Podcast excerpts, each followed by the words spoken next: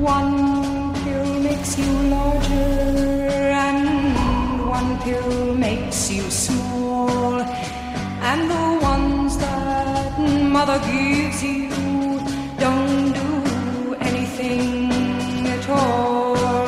Go ask Alice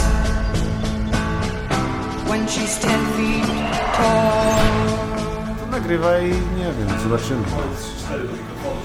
3 Poszło. Ja mówię, widzisz? Poszło. To synchronizacja. Nikt nie nagrywa synchronizacji. Czyli co?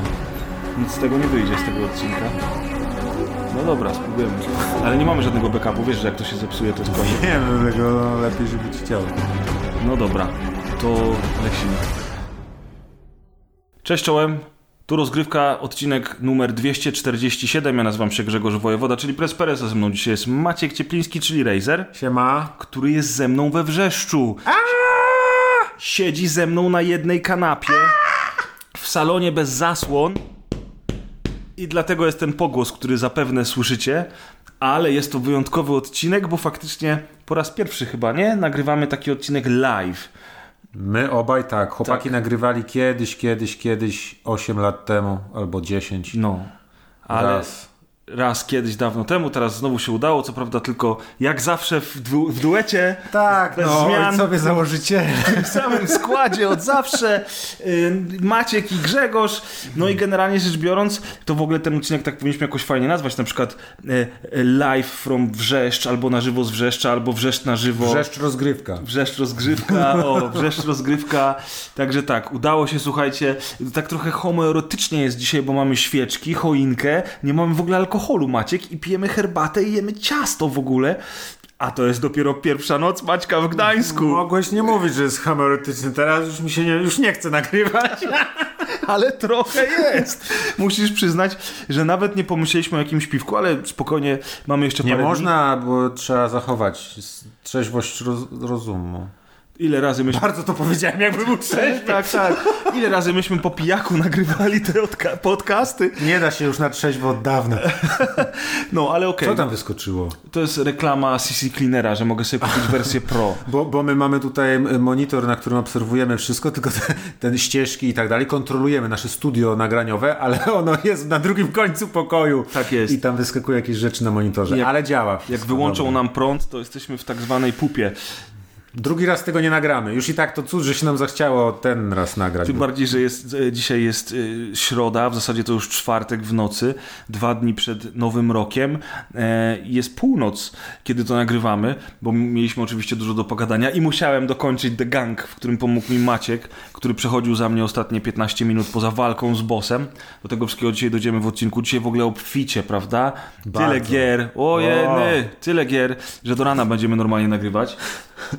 Całe 2 mamy gry, słuchajcie. No, ja faktycznie tak teraz jak nagrywamy, bo jak ja siedzę przy biurku i mam jeszcze ten pop filter na tym mikrofonie, to echo nie jest aż takie duże, ale tu rzeczywiście by się przydały chociaż zasłony, no bo nie będę specjalnie wstawiał drzwi, żeby nagrywać podcast raz na 2 tygodnie. Rozważaliśmy nakrycie się kocem, ale... Chcieliśmy bazę zrobić, tak, to się zgadza. Jeszcze za wcześnie na to.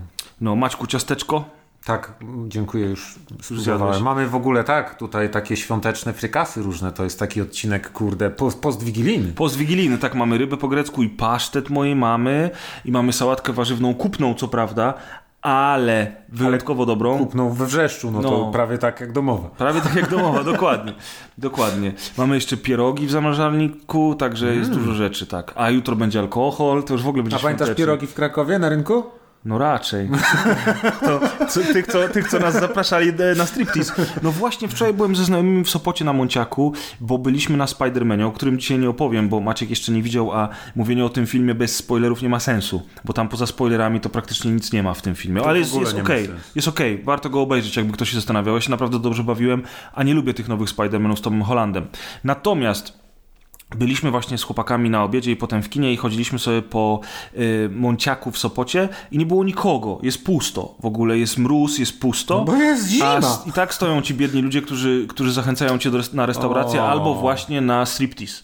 No i właśnie wczoraj nie mogłem sobie przypomnieć, co wtedy ta pani nam powiedziała w Krakowie, że, bo myśmy mówili, bo pani się pyta, czy chcemy iść na striptease, prawda? A my mówimy, że... pan był chyba i my mówiliśmy, że byliśmy na pierogach, on mówi, że może chcemy inne pierogi pooglądać. Czy że tam też są pierogi? Nie, on powiedział, że tam też są pierogi. Tak.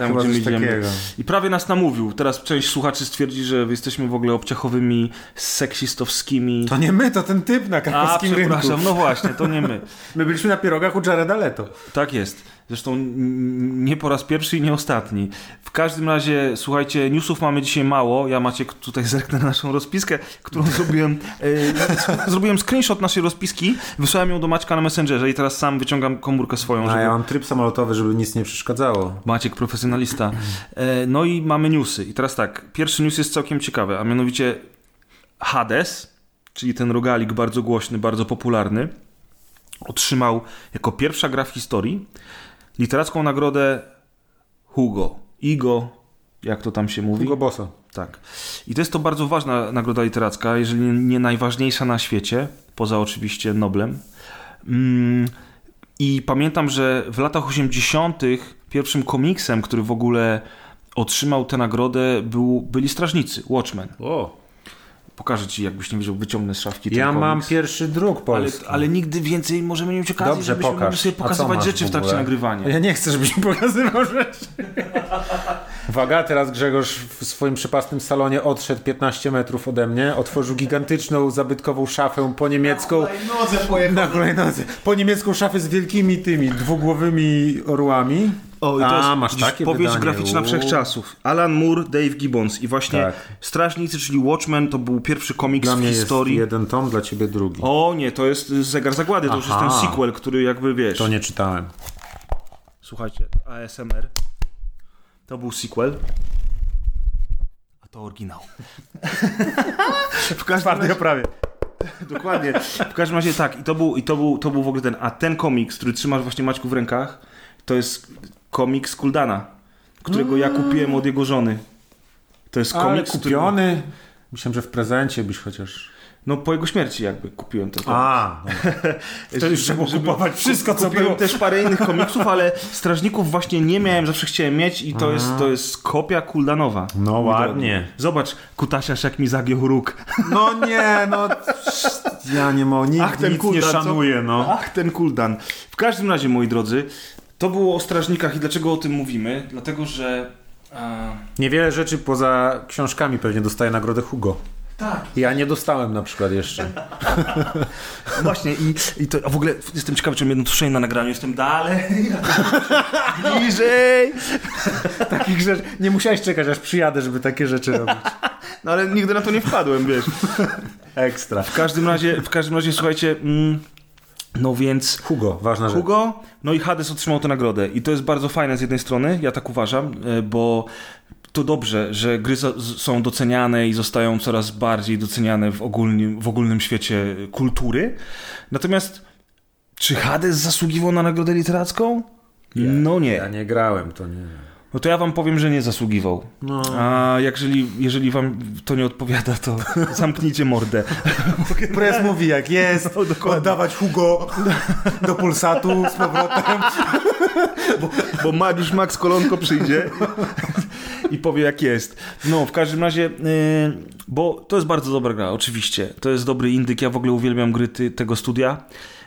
I tak, to jest dobra gra. Chociaż ja już żygam indykami, ale nawet na początku tego roku mieliśmy bardzo fajną dokładkę z takimi najciekawszymi indykami i właśnie wśród nich był Hades i z tego co pamiętam, to większość nagrywających w sumie uznawała go za jedną z najlepszych, jeżeli nie najlepszą grę tego zestawienia, chociaż również Children of Morta było tam bardzo, bardzo chwalone i słusznie zresztą. No i właśnie, to Children of Morta chociażby, moim skromnym zdaniem, troszkę bardziej chyba zasługiwało na tą nagrodę, na tę nagrodę. Chociażby dlatego, że mamy tam tylko i wyłącznie narratora, który opowiada całą historię i robi to we wspaniały sposób. Te dialogi są bardzo oszczędne i muszą być krótkie, a jednocześnie mnóstwo informacji sprzedają, ucząc nas o tym świecie i tak dalej. Hades oczywiście ma świetne dialogi, ale one mają też Genialny dubbing. Tam świetni aktorzy w ogóle grają te wszystkie kwestie i tego się pięknie słucha oczywiście, ale to nie są jakieś super fantastyczne dialogi, bo wiesz,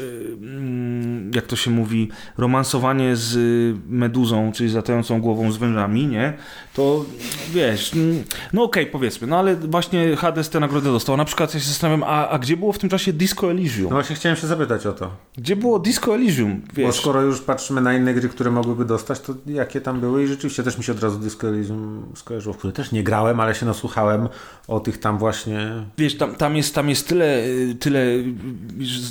że tak powiem, że kwestii filozoficznych, geopolitycznych, socjologicznych poruszone tam są tak niesamowite dialogi i takie różne niuanse, które w tych tekstach są, że naprawdę nie rozumiem, dlaczego to Hades w ogóle tę nagrodę dostał, chociaż z drugiej strony, wiesz, przez to, że to była taka popularna gra i wszyscy o niej mówili i wszyscy ją chwalili, to na pewno to miało duży wpływ. No właśnie, może to nie chodziło o to, kogo wybrała kapituła, tylko kto dał się radę dopchać do tej kapituły i pokazać, a mamy taką grę, może byście nam dali nagrodę, patrzcie, jak jest fajnie.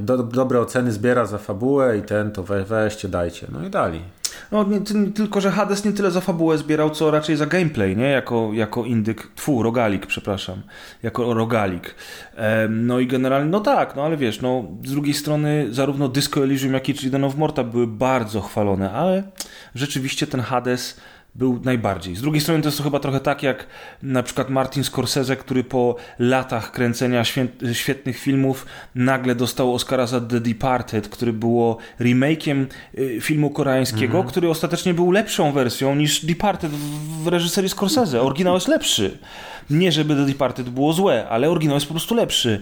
I nagle Scorsese dostaje Oscara, to jest taki trochę, wiesz, to jest taki liść trochę dla niego, mi się wydaje, bo naprawdę było mnóstwo dobrych filmów. No tak. A tu po prostu stwierdzi, że dajmy mu, już nie wiadomo ile pożyje. Tak. Niech się odpierdoli, wreszcie mu dajmy już ile razy można mu dawać nominacje, nie? No i tutaj to nie jest to samo, to nie jest takie 1:1 porównanie, ale jednak mam wrażenie, że rzeczywiście no już był ten czas, żeby te gry nagrodzić. No i ten Hades był głośny w tym roku i w zeszłym roku tak naprawdę najbardziej. No to dajmy mu tę nagrodę, nie? Super, wiecie, to jest fajna historia. Oczywiście teraz część ludzi w komentarzach napisze, że tam jest większa głębia i w ogóle chętnie o tym podyskutuję z wami kiedyś w komentarzach. Nie, no jasne, że nie. Piszcie listy na adres dokaza @mamytowchuju.pl Nie, zobacz, nawet bez alkoholu, już taki wulgarny. Żartuję z tym, że my zawsze pijani na nagrywaniu jesteśmy, zazwyczaj właśnie nie jesteśmy. Ja mam wodę, presma kawę, z herbatą piję. I dlatego żałuję, że nie kupiliśmy dzisiaj piwka, ale tak jak powiedziałem, spokojnie. Zrobimy ten bonus, taki wiesz, świąteczny bonus, taką wkładkę, jak kiedyś do gazet dawało wkładkę. Nagramy za 3 dni na przykład. Tak, takie 15 minut. O tej godzinie będziemy udawać dżdżownicę w parku obok pewnie. Ja tak to przewiduję, już się boję. Dokładnie. Człowiek dżdżownicy. Co? Wyścig do bramki! Kto pierwszy? Tak się będziemy bawić. I nagramy taki 15-minutowy specjal z tymi żulami, co tam będą z nami siedzieć w tym parku, wiesz. I jak a propos żuli, to pozdrawiamy Marka Śledzia, który do nas jedzie i jutro do nas dołączy. No.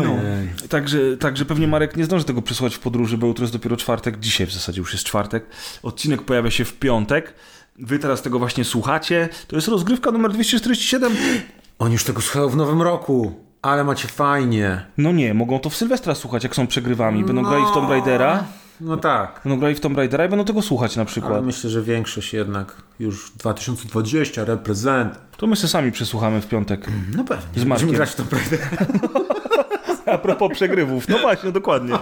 No, tak to dawaj telefon, jest. Właśnie, kurczę, ta rozpiska, nie? Mamy Hugo, pięć pozycji na może będzie więcej kolejnych nagród dla kolejnych gier, jak już się tak ośmielili dawać grom nagrody, to może...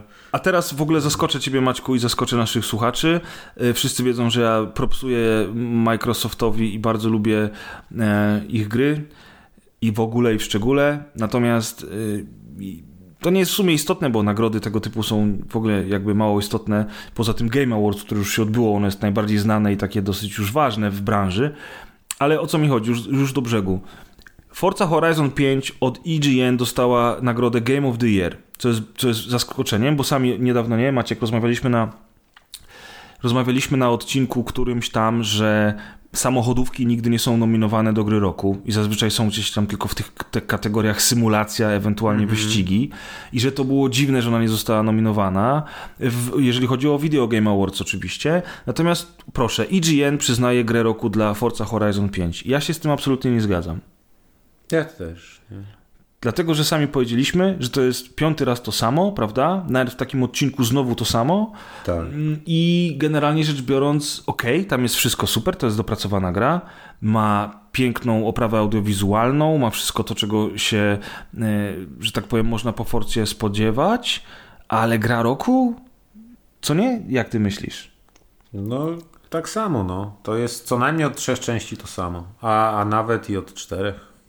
Bo tam jedynka była, jakby skok między jedynką a dwójką, z tego co tam widziałem na tych filmikach przypominających na YouTubie, tam był jeszcze spory, ale to co już widziałem w dwójce, to potem patrzyłem i no to wszystko jest w kolejnych częściach i tam te zmiany są na tyle drobne, jasne, dochodzą jakieś tam tryby, a to coś tam wymyślają nowego, ale to są już na tyle drobne zmiany, że rzeczywiście ta formuła jest cały czas taka sama, no i okej, no można docenić to, że to jest świetnie działająca formuła, ale też można powiedzieć, że to jest cały czas ta sama formuła od lat i dlatego u Jeffa wygrało It Takes Two, które jest też niby żadną rewolucją z jednej strony, ale z drugiej strony jest grą, która robi coś, czego żadna inna nie robi, bo bierze mnóstwo z jednej strony prostych mechanik, ale miesza je wszystkie w jednym tytule i co się ludziom spodobało. I ma całkiem ciekawą fabułę, tak? Która jest tylko jakby drugim dnem, czy tam tłem, ale na tyle, zresztą no może to nie jest odkrywcza fabuła, tak? No. Ale jest na tyle ciekawa, że faktycznie też pełni jakąś rolę w tej grze. I,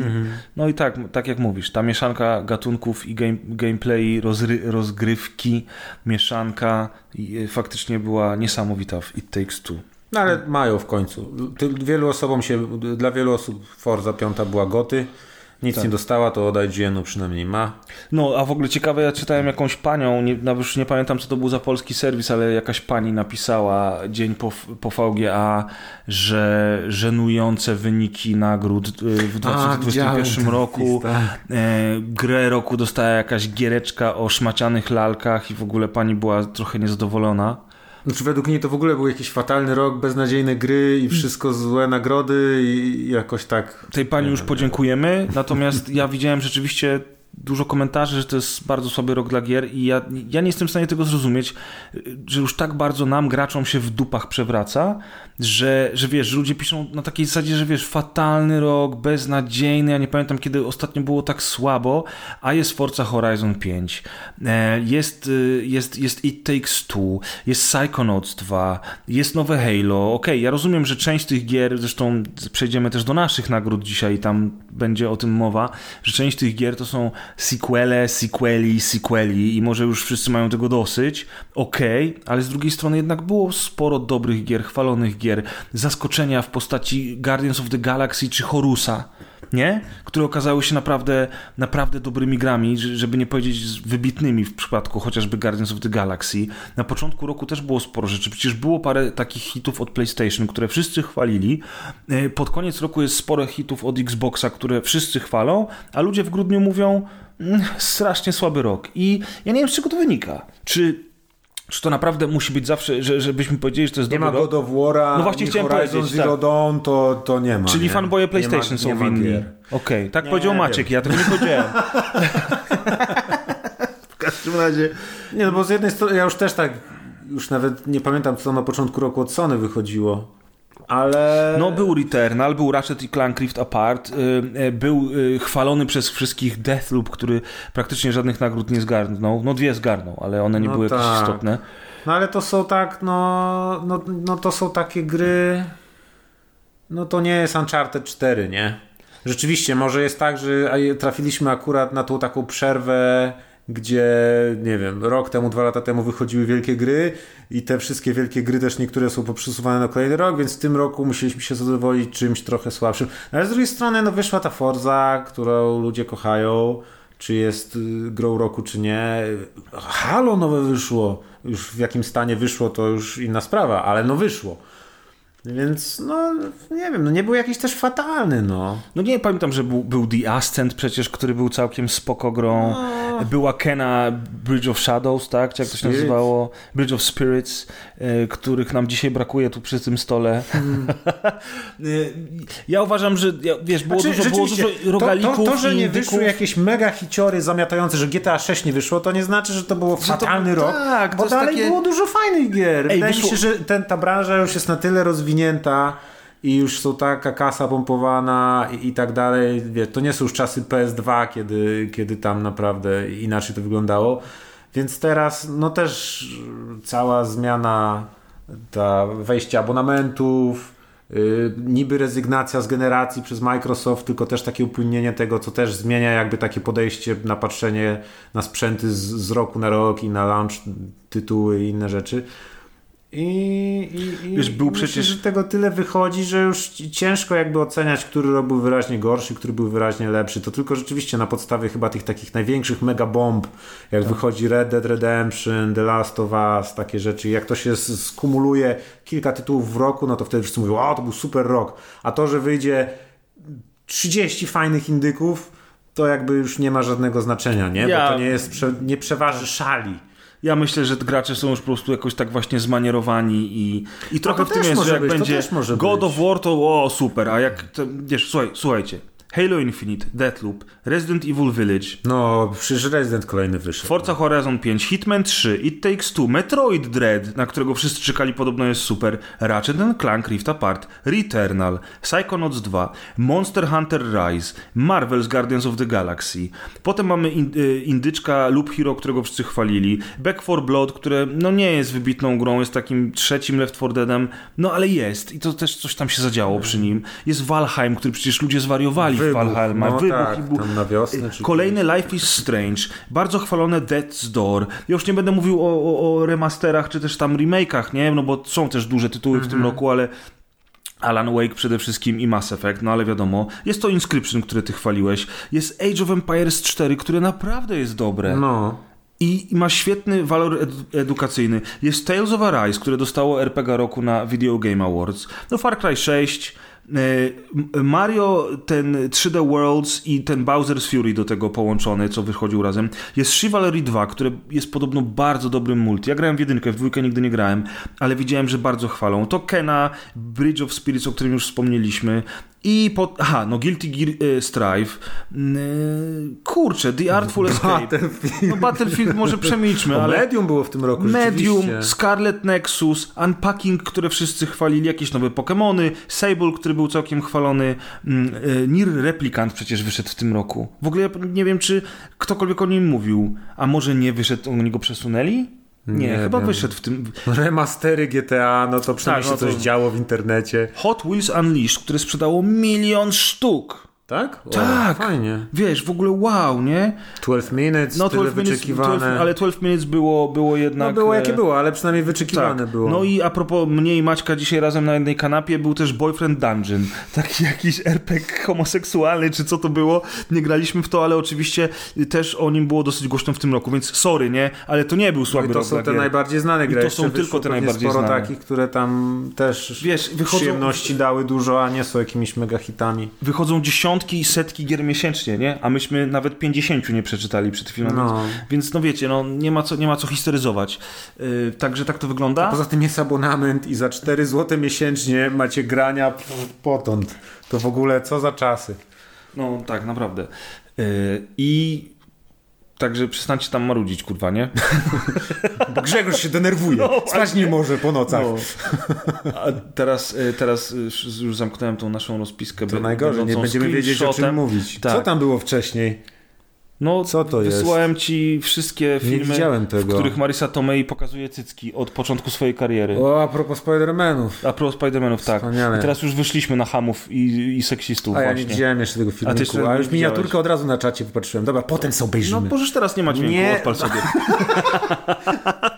Zaraz będą dźwięki. W każdym razie, słuchajcie, druga rzecz, z którą się absolutnie nie zgadzam, to jest Game of the Year dla Halo Infinite od Game Informera.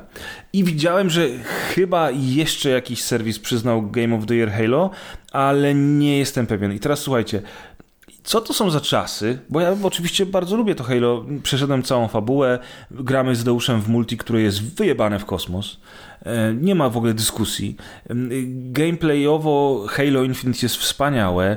Ma bardzo dużo fajnych pomysłów. Najlepsze strzelanie w historii serii. I tak dalej. Słyszeliście to wszystko na poprzednim odcinku.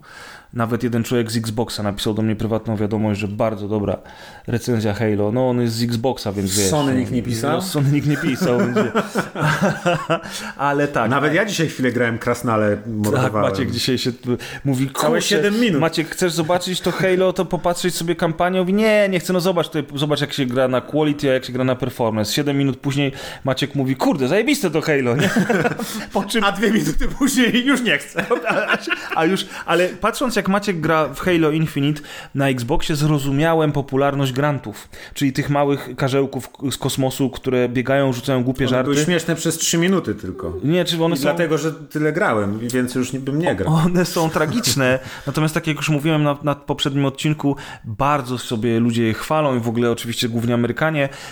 Widziałem nawet takie stwierdzenia, że w ogóle Grant to jest najlepszy przeciwnik w historii FPS-ów w ogóle, nie? Wow. Bo on z ciebie szydzi, bo on jest zabawny w takie ogóle. Amerykański. I najbardziej zabawne jest, jak on traci broń i autentycznie z takim przerażeniem mówi, że nie chce umierać, żebyś go nie zabijał, a ty mu strzelasz w ryj z karabinu, nie? To jest bardzo zabawne moim zdaniem. Dla Amerykanów to... Oni tak działają poza granicami swojego kraju, a czasem nawet w granicach. Tak. Natomiast Maciek nie umiał obsłużyć tego motocykla brutów. Ktoś, kto robił sterowanie pojazdami w Halo, powinien do Boyfriend Dungeon iść na miesiąc. Come on! I właśnie... A na PC-cie jak się myszką skręca, to już wyłączy to jakieś. I właśnie o to chodzi, że ja zrozumiałem w tym momencie, bo to sterowanie pojazdami w Halo od pierwszej części jest co najmniej dyskusyjne. Jak ktoś nie wie, to prawą gałką się skręca, a lewą gałką się przyspiesza i hamuje. I to nie działa, tak w ogóle. Tak, bo jakby jednocześnie prawa gałka odpowiedzialna za rozglądanie się jest również odpowiedzialna za skręcanie, co jest... No, genialne. Jest to dziwne. I Maciek... zatrzymał się w takim wąskim tunelu czy w czymś i mówi, kurczę, tym się nie da jeździć w ogóle, zeskoczył z tego i był tak wkurzony, że jak podbiegł do niego Grant, to Maciek go zastrzelił, czy tam w ogóle przywalił mu z kolby i mówi, gin ty gnoju, wiesz, ja mówię, o to chodzi, czyli oni mają tak skopane sterowanie w tych samochodach, że po prostu nawstawiali tych Grantów, żeby ludzie mogli się wyżyć, bo jeździć się nie da tym. W małych knypach. No, na niskorosłych barbarzyńcach z kosmosu. Super jest linka, można się jak skorpion przyciągnąć, zrobić super ciosa z animacją z trzeciej osoby. Halo, super jest. Nie dziwię się, że grę roku dostało. Myślę, że powinniśmy zacząć robić 7-minutowe recenzje Maćka. I będzie każda gra byłaby super. Przez te 7 minut myślę, że większość mi się spodoba, że nawet japońskie bajki RPG, nawet przez pierwsze 7 minut, bo to będzie część intra i ja wtedy będę zadowolony, będzie ładny filmik. No myślę, że możemy spróbować. No i to goty dla Halo Infinite The Game Informer jest o tyle dyskusyjne dla mnie przynajmniej, że po pierwsze, oni mieli przesuniętą tę grę o rok. I to jest bardzo dobra decyzja. Już mówiłem o tym ostatnio, że ja uważam, że wszyscy powinni te gry przesuwać o rok albo i o 2, bo tych gier jest tak dużo, że my i tak mamy w co grać, a przynajmniej nie będzie takich paszkwili, wiesz o co chodzi, czy tam paszkwil to jest w ogóle złe słowo. Takich kupsztali, chodziło mi o kupsztale. Bo paszkwil to jest to, co ludzie na nas napiszą po tym odcinku, jak usłyszeli o Marysie Tomei i jej cyckach, że chamy, prostaki, seksiści i że powinno się nas zwolnić z rozgrywki. To jest paszkwil? Tak, to jest paszkwil, jak piszesz na kogoś, wiesz, donos taki... A, to nie wiedziałem. I generalnie rzecz biorąc po prostu byłoby ciężko nas zwolnić, bo jak można zwolnić od zawsze w tym samym składzie duo szefów, dwóch, którzy nagrywają, założycieli podcastu Rozgrywka, którzy zawsze nagrywali we dwóch, to w ogóle nie ma sensu, więc nie piszcie paszkwili na nas. No i tak, no i słuchajcie, no i ta kampania jest... kiepska pod względem fabularnym. Tej fabuły prawie tam nie ma. Większość fabuły poznaje się z audiologów i z hologramów rodem z Echo. The Division. Tak, dokładnie. W ogóle ta fabuła jest dyskusyjna pod wieloma innymi względami. Może kiedyś do tego tematu wrócimy, natomiast teraz nie będę wam zajmował tym czasu. Ale poza tym mamy otwarty świat, który ma te kilkanaście misji fabularnych. Część ludzi mówi, że są średnie, mi się akurat misje fabularne podobały, bo one mają taki totalny klimat starych części Halo, zresztą o to chodziło twórcom, ale poza tym mamy otwarty świat, w którym zdobywa się bazy i odbija się jakieś posterunki. I nie dość, że to jest monotonne i strasznie wtórne, to jest to gorsze niż nawet w Far Cry'u. Wyobrażasz sobie, że to jest nudniejsze niż w Far Cry'u? No to przecież nie może być nudniejsze niż w Far Cry'u, więc wiecie, no to jest jedna rzecz. Druga rzecz jest taka, że przy czym rzeczywiście ten gameplay jest super, ja się świetnie bawiłem, no i to multi, ale druga rzecz jest taka, że nie ma kooperacji, która była w ogóle jakby symbolem Halo od pierwszej części. Kooperacja będzie w maju, za pół roku. Nikogo nie będzie obchodziło Halo w maju. No w multi zwykle będą wszyscy grać. No tak, w multi. No i właśnie, i to multi. Ta trzecia rzecz, multi jest dalej w fazie beta. Tam nie ma wszystkich map.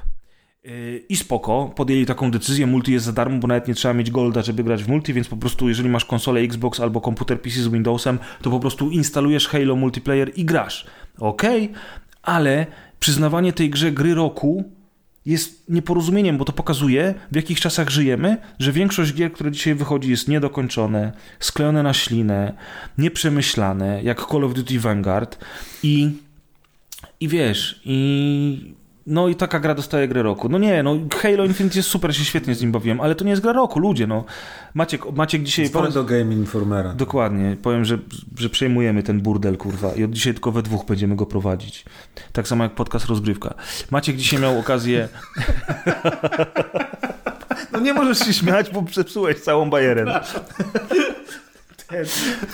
Maciek, zjedz ciasteczko, Maćku.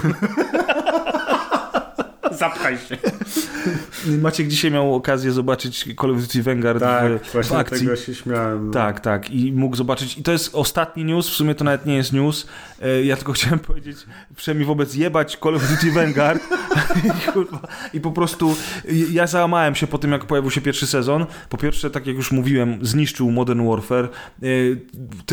Ta mapa Warzone jest zabagowana, ta nowa, i w ogóle wszyscy od niej odchodzą. I bardzo dobrze, jebać Warzone też swoją drogą. Zwłaszcza, że to łączenie... Bo wiesz co? Ty mówiłeś dzisiaj mi o tym rosyjskim serialu Netflixa, który jest trochę takim body horrorem jak The Thing. Filmie, no. O tym filmie, przepraszam. Mam nadzieję, że w ogóle do dzisiaj, do końca tego dnia, czy tej nocy, czy... Polecam też ten film, tylko nie pamiętam tytułu. Właśnie chciałem powiedzieć, przypomnisz sobie ten tytuł, bo jestem ciekaw, co to jest w ogóle. Jakiś rosyjski horror, słuchajcie, na Netflixie, który przypomina The Thing. Może wy znajdziecie prędzej, niż Maciek sobie przypomni, co jest bardzo możliwe, bo Maciek jest już stary. No i generalnie rzecz biorąc, kurwa, jak jesteś sam ze mną, to się nikt nie śmieje z tego, że jesteś stary. Nikt się nigdy nie śmiał, odkąd zaczęliśmy nagrywać podcast Rozgrywkę.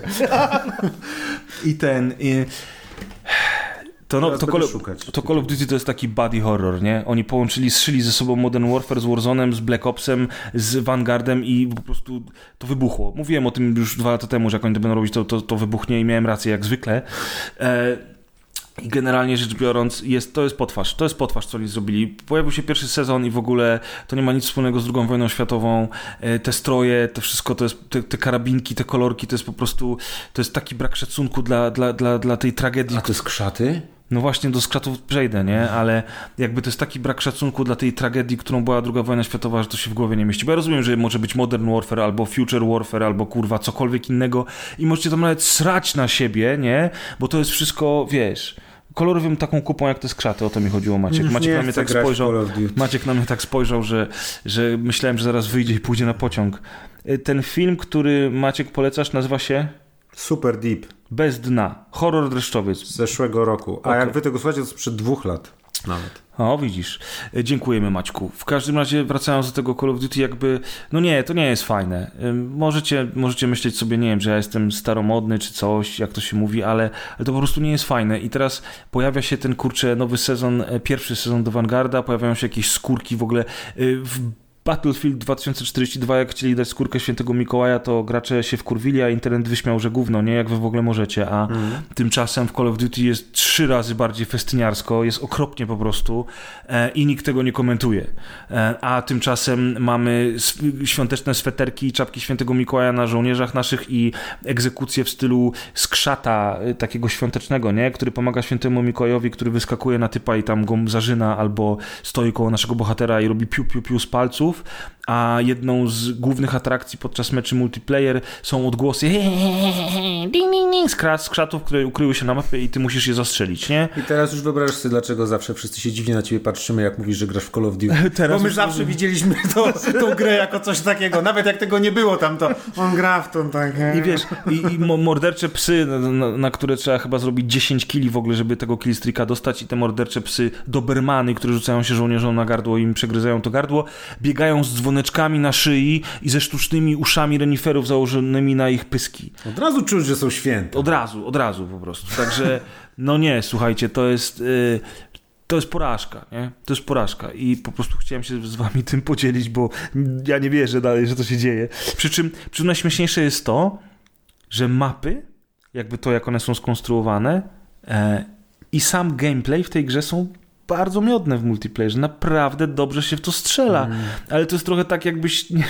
To ten tort z kupą taki. To jest trochę tak. To jest trochę... Wspaniały, pyszny tort, na który się ktoś zesłał. To jest trochę tak, jakbyś trzepał gruchę do plakatu Jakimowicza i tak jesteś trochę zniesmaczony, że to robisz, ale to robisz.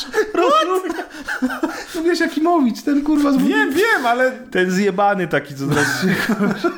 I wiesz, kurwa... Ale jak to się zaczęło? Może na przykład wisiał na nim plakat Pameli Anderson i już w połowie nagle Pamela odpadła, a za nią był Jakimowicz, a ty już nie chciałeś przestawać. Po prostu, może tak było, po prostu przyszło mi to do głowy dlatego, że dziwne rzeczy do głowy. Bardzo chciałem obrazić. Jakie tu masz plakaty? Gwiezdne Wojny, Top Gun, gdzie jest Jakimowicz? Schowałeś, jak przyjechałem. Przykleiłem ci go na poduszkę, jak będziesz chciał. Ale nie, wiesz, po prostu bardzo chciałem obrazić Jakimowicza. Przyszło mi to do głowy właśnie teraz. Porównać go z Call of Duty to wystarczy, przynajmniej w oczach graczy. W każdym razie tak, słuchajcie, no porażka to jest. I... No cóż, nie jest to już Call of Duty 2, w które się zagrywaliśmy 15 lat temu, czy już 20. Wiesz, ale Modern Warfare 2019 ma najbardziej udane i najlepsze, najbardziej przemyślane multi w historii całej 18-letniej serii. I jeszcze 2 lata temu się w niego zagrywaliśmy. Jak mi przykro, że ci zniszczyli. Nie, to nie jest kwestia tego, że mi jest przykro. Naprawdę, wiesz... No... Ale zniszczyli. Ale po prostu to jest trochę żenujące, nie? To jest trochę takie, wiesz, już takie festyniarstwo totalne, bez żadnego pomysłu, byle tylko były te battle passy, a mówiłem, że jak zabiorą DLC-ki płatne i wprowadzą darmowe DLC-ki, to wymyślą coś, żeby zgarniać więcej hajsu. I wymyślili. I zgarniają jeszcze więcej hajsu, niż zgarniali. Także, wiesz co, powinniśmy teraz założyć takie czapki foliowe na głowę, wiesz, nagrywać to u mnie w piwnicy, nie w salonie, i wiesz, i mówić, uważajcie... Jedyna prawda w naszym podcaście undergroundowym. Tak, prawda z Wrzeszcza. Witajcie, drodzy gracze. Dzisiaj odsłonimy kulisy... Mamo, ciastka później. Lara Croft, czy był to atak na męskie ego, wiesz... W roku 96 jeszcze nikt się nie spodziewał, że 30 lat później lewactwo zniszczy mężczyzn. O Boże. Wtedy naprawdę będziemy siedzieć w piwnicy. Ja tam się... Pogłos już jest prawie jak z piwnicy. No niestety, może faktycznie te zasłony tutaj... Wpisujcie w komentarzach te sposoby na pozbycie się pogłosu. Tak, bo ja nie mam drzwi do salonu. Salon jest otwarty i wychodzi na korytarz, przez co jest... No jak to nie ma roślin? Choinka jest żywa, odpierdol się. Choinka ma 30 centymetrów, ona nic nie wygłuszy. Te bombki tylko wzmacniają rezonans pewnie. No, never mind, słuchajcie. Swarowskiego, powodzi się.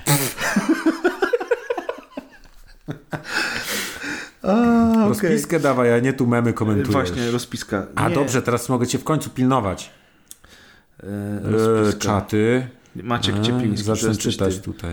No dobra, skończyliśmy sekcję newsową, która jednocześnie była sekcją humorystyczną troszeczkę. I kącik Dudi, tak. Gdzie cię dotknęło, pokaż. A teraz, moi drodzy, w tym oto specjalnym odcinku... Skasujemy powiadomienia z Androida. Widzisz, ja tak właśnie robię, jak nagrywam. Multitasking taki. Widzę, dobrze, że nie grasz. Widzę maile, nie gram, bo by było słuchać te guziczki. No. Moi drodzy, przechodzimy do gry The Gang, czyli gry twórców... Rimworld? Nie Rimworld. SteamWorld Dig? SteamWorld Dig, dokładnie. twórcy SteamWorld Dig, które doczekało się sequela i w ogóle jeszcze jakiegoś spin-offu, albo nawet i dwóch. Multiversum SteamWorld. Tak jest. Oni całkiem nieźle sobie z tymi grami poradzili i byli całkiem popularne te ich gry były. Teraz stworzyli The Gang, które pojawiło się premierowo w Game Passie i to jest w ogóle ekskluzyw Microsoftu, nie? On jest tylko na PC i na Xboxie. Chyba tak. No i to jest taka gierka, która nikogo i która nie miała jakiegoś dużego marketingu. To jest w ogóle przygoda na 4 godziny, ale z takim twistem rozgrywkowym, to znaczy z takim pomysłem na siebie z jednej strony i z całkiem ciekawym designem, który przykuł naszą uwagę i my obaj tę grę przeszliśmy od deski do deski, tak jak słyszeliście. Maciek pomagał mi dzisiaj skończyć ostatni etap, to znaczy ja robiłem przelewy w telefonie, a Maciek grał. Tam są trudne zagadki i pres nie podobał. Tak, no właśnie. Tam trzeba strzelić w przycisk, żeby winda przyjechała. On nie kumał. On uderzał czołem w ścianę. Wiecie, padł w ogóle, leżał na ziemi, a pres poduchę ściskał. I tak to wyglądało. To jak już takie ładne wprowadzenie zrobiłeś, ja tylko powiem tak od siebie a propos The Gang. The Gang jest taką grą eksploracyjną science fiction z bardzo prostymi zagadkami środowiskowymi, z bardzo prostymi elementami platformowymi i z bardzo prostą walką. I teraz do tego jest tam jakaś fabuła, która ostatecznie zawodzi, bo ona niby o czymś jest, ona ma taki trochę przekaz, że wiecie, ekologia i jak dalej tak będziemy robić, to zniszczymy świat, ale z drugiej strony ja spodziewałem się, że tam będzie jakiś wow, coś tam mnie wciągnie, że to... Bo początek taki jest. W ogóle lądujemy, jesteśmy załogą statku króliczek, prawda? Na tę załogę składają się dwie kobiety i jeden robot, który trochę jak Groot potrafi tylko mówić jedno zdanie i on mówi cały czas you have been served. To jest robot, który podawał posiłki. Kucharz taki chyba. A to nie jest przypadkiem ten, co wręcza wezwania do sądu, że jak zostaniesz z kopertą. Tak. I wtedy jest you have been served. Tak, znaczy, że to też jest to, oficjalnie ale... zostałeś już, tak. Musisz się wtedy stawić, bo dostałeś ten papier. Nie pamiętam, ale no tylko to w każdym razie. No w każdym razie jest ten robocik. A one przyleciały na tę planetę, bo one szukają źródeł energii, które można by było zebrać i sprzedać jakby na ludzkich planetach, tak? W dużym skrócie. No są takimi biedaczkami. Ten statek też jest taki, wiecie, posklejany na taśmę trochę klejącą i na ślinę i wszystko jest takie nie wiem, taki trochę pastelowe, taki ten design jest taki komiksowo, no taki arcy-farcy troszeczkę. W 3D oczywiście wszystko. Znaczy w sensie... znaczy w sensie, że trójwymiarowa gra taka... A nie 2D, ani 2D, żadna pikseloza, tak, nie? Tak. I nagle byśmy powiedzieli pixel art, to nagle spod stolika do kawowego by wyskoczył Kaz i by powiedział pixel art to mój ulubiony. To nie jest pixel art, bo pixel art to był na SNES-ie. To na SNES-ie był, dokładnie, słuchajcie. No i generalnie rzecz biorąc... Ta gra zaczyna się bardzo fajnie i ja bardzo chciałem poznać tę historię i zobaczyć te tajemnice, odkryć ten świat. Natomiast po 4 godzinach, bo ona trwa tylko 4 godziny, plus minus, byłem już znużony, bo ona gameplayowo opiera się o kilka mechanik, które robimy w kółko do samego końca, nie Maciek? Ten świat gry jest bardzo mało zróżnicowany, bo jakby jest takie coś, taka czarna maź, która... Ten tytułowy gang. Ten gang. I ona wszystko oblepia. I przez to jakby roślinność, fauna i flora nie są w stanie funkcjonować ani się rozwijać, a nasza bohaterka ma taki odkurzacz, taką mechaniczną rękę, którą tam potrafi robić rzeczy i ona wciąga ten gang i jak ona wciągnie w danym miejscu całą tą maź, to wtedy natura może odżyć i w tym miejscu wtedy natura odżywa i na przykład rosną grzyby albo jakieś takie łodygi, po których możemy skakać i dostać się w inne miejsca. Jednocześnie też rosną rośliny i pojawiają się surowce, które zbieramy, a wszystkie surowce, które w tej grze zbieramy, a jest ich całkiem dużo, bo na mapach są poukrywane takie różne małe miejsca, w których są dodatkowe surowce. Wszystkie te surowce przeznaczamy na rozwój naszych skilli, nie? Mhm. I tymi skillami może być strzał z tej ręki naszej mechanicznej albo większy zasięg wciągania wszystkiego tą ręką odkurzaczem. To są zazwyczaj drobne rzeczy, które nie zmieniają gameplayu. To nie jest tak, że nagle dostajesz linkę, a nagle masz teleport, a nagle masz podwójny skok. Tak, dokładnie. Jedna rzecz przydatna to jest odkrycie biegania, bo na początku się nie da biegać i rzeczywiście ta postać chodzi wolno, a potem może trochę szybciej biegać, ale też to jest tak mechanicznie średnio zrobione. Mnie to trochę irytowało, ponieważ każda zmiana powierzchni, jakby po której biegniemy, powoduje, że ten bieg się nam wyłącza. Czyli jak skaczemy po platformach, to za każdym razem trzeba sobie aktywować znowu ten bieg. Jak czasem przechodzimy... Teraz będzie selfie... Robimy zdjęcie na grupę, słuchajcie. No mów, no! Nie mogę, bo widzę siebie w telefonie i no... A jakbym robił zdjęcie, jakby ciebie tu nie było, to też byś przestał mówić? Nie widziałbym tego wtedy, siebie w telefonie bym nie widział. Ale zdjęcie byś widział, bo bym ci wysłał. No, więc tak, więc mechanicznie te skoki też są takie średnie, czasami wpadałem, bo na przykład nasza postać nie rzuca żadnego cienia i często ten cień, który jest pod naszymi nogami w platformówkach 3D jest takim celownikiem, który nam pomaga skakać, to tego w ogóle nie ma. Chociaż też z drugiej strony ta gra nie jest trudna, jak się gdziekolwiek wpadnie, to zaraz nas respawnuje bez żadnej kary tuż przy tej przeszkodzie, więc jest jakby przydatna. Przestaniesz mi pokazywać teraz te zdjęcia. Który filtr mam wybrać? Nie mogę teraz, bo nagrywam podcast. No poczekaj, no wrzucę tylko na grupę, no. Ten filtr czy... Nie wiem, dlaczego mam zeza na tym zdjęciu. Uśmiechasz się, tak trudno. Wyglądasz. Daj ten z kontrastem. Ten? Tak. Dobra, słuchajcie, na grupie jest zdjęcie mojej Maćka z tej chwili właśnie.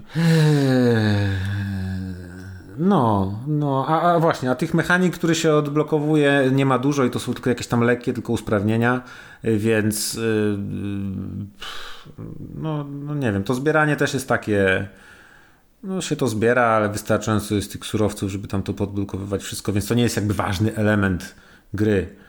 A najważniejsze jest bieganie, skakanie, robienie tam tego, żeby tam tutaj najpierw oczyścić z tych glutów właśnie jakąś miejscówkę, potem tam gdzieś przynieść nasionko, z nasionka w odpowiednim miejscu wyrośnie właśnie listek, potem skoczymy wyżej, przejdziemy do następnej lokacji i tam robimy to samo praktycznie. I rzeczywiście te lokacje są średnio zróżnicowane, bo w pierwszej części gry biegamy po tej planecie, która wygląda fajnie, no ta gra jest tak estetycznie całkiem wykonana wizualnie. No. A w drugiej części wchodzimy jakby do takich wnętrz, które są bardzo industrialne, mroczne, bardziej tam króluje metal wszędzie i to mi się właśnie kojarzyło, od razu mi się skojarzyło z Prejem, tym Prejem, gdzie się biegało Indianinem. Czyli tym Tomem. Pierwszym Prejem, tym takim starusieńkim już, a nadal wspaniałym. Tak, bo tam też jak się biegało, tam to chyba się, nie wiem, tam po statku obcych biegało, tak. To tam też było takie wszystko bardzo metaliczne, ściany, sufit, podłoga, wszystko w metalowych płytkach i był taki metaliczny dźwięk biegania i tutaj jest to samo, więc miałem takie trochę podobne skojarzenie. Na początku mi się nie podobały te lokacje wewnętrzne, bo one są takie właśnie ciemne, ponure i bardziej powtarzalne, jeszcze mniej różnorodne, a tam na zewnątrz to przynajmniej jakieś właśnie były grzybki, roślinki, drzewka, kwiatki, ruiny, potem spoiler... Ale tak. No ta gra jest krótka, więc zanim się wam zdąży znudzić, to już ją skończycie. Co chyba jest zaletą, patrząc na to, ile tam jest tych mechanik i że one się powtarzają. Też mi się tak wydaje. I że jakby ona tak sprawia wrażenie takiej bardzo poczciwej. Taka feel good game jakby, bo te relacje tych postaci, te dziewczyny są całkiem fajne, chociaż spotkałem się w wielu miejscach, że bardzo były chwalone dialogi, że ludzie mówili, że jakie te dialogi są naturalne, jak one wspaniale rozmawiają, a jak grałem to nie wiem, nie zachwyciło mnie to jakoś tak wyjątkowo, nie zwróciłem na to uwagi, że jak to niesamowicie rozmawiają, no rozmawiają, to jest taki small talk, ale żeby to było jakoś wyjątkowo wpadające w pamięć, to bym nie powiedział. Ja w ogóle się zastanawiałem, dla kogo jest ta gra, bo tak jak powiedzieliśmy na początku, ona jest prosta z jednej strony, więc ona gameplayowo naprawdę nie wciąga. Nawet ostatnia walka z bossem nie jest w żaden sposób walki w ogóle jest mało, a jeśli jest, to jest taka prosta na zasadzie uniknij pocisku, albo odrzuć pocisk, albo złap stworka. Ale w ogóle tej walki mogłoby tam nie być. Pamiętasz Omno, o którym ja opowiadałem w tym roku? Czy jak tego już słuchacie, kojarzy, to w zeszłym. Ale nie, i to też była taka gra eksploracyjna, w ogóle w zasadzie pozbawiona fabuły, tam były jakieś tam notatki, które się czytało i generalnie rzecz biorąc trzeba było znaleźć przejście zawsze do kolejnej lokacji, przy okazji znajdując jakieś tam przedmioty, które się podnosiło, które wypadały z tych robaczków i innych tam zwierzątek. i trzeba było uzbierać odpowiednią ilość tego światła, żeby po prostu móc przejść do kolejnej lokacji. I tam nie było walki w ogóle. I tam się chodziło, eksplorowało. I tam było więcej dla mnie przez to, że na każdej planszy był inny trochę klimat. I ten świat się zmieniał.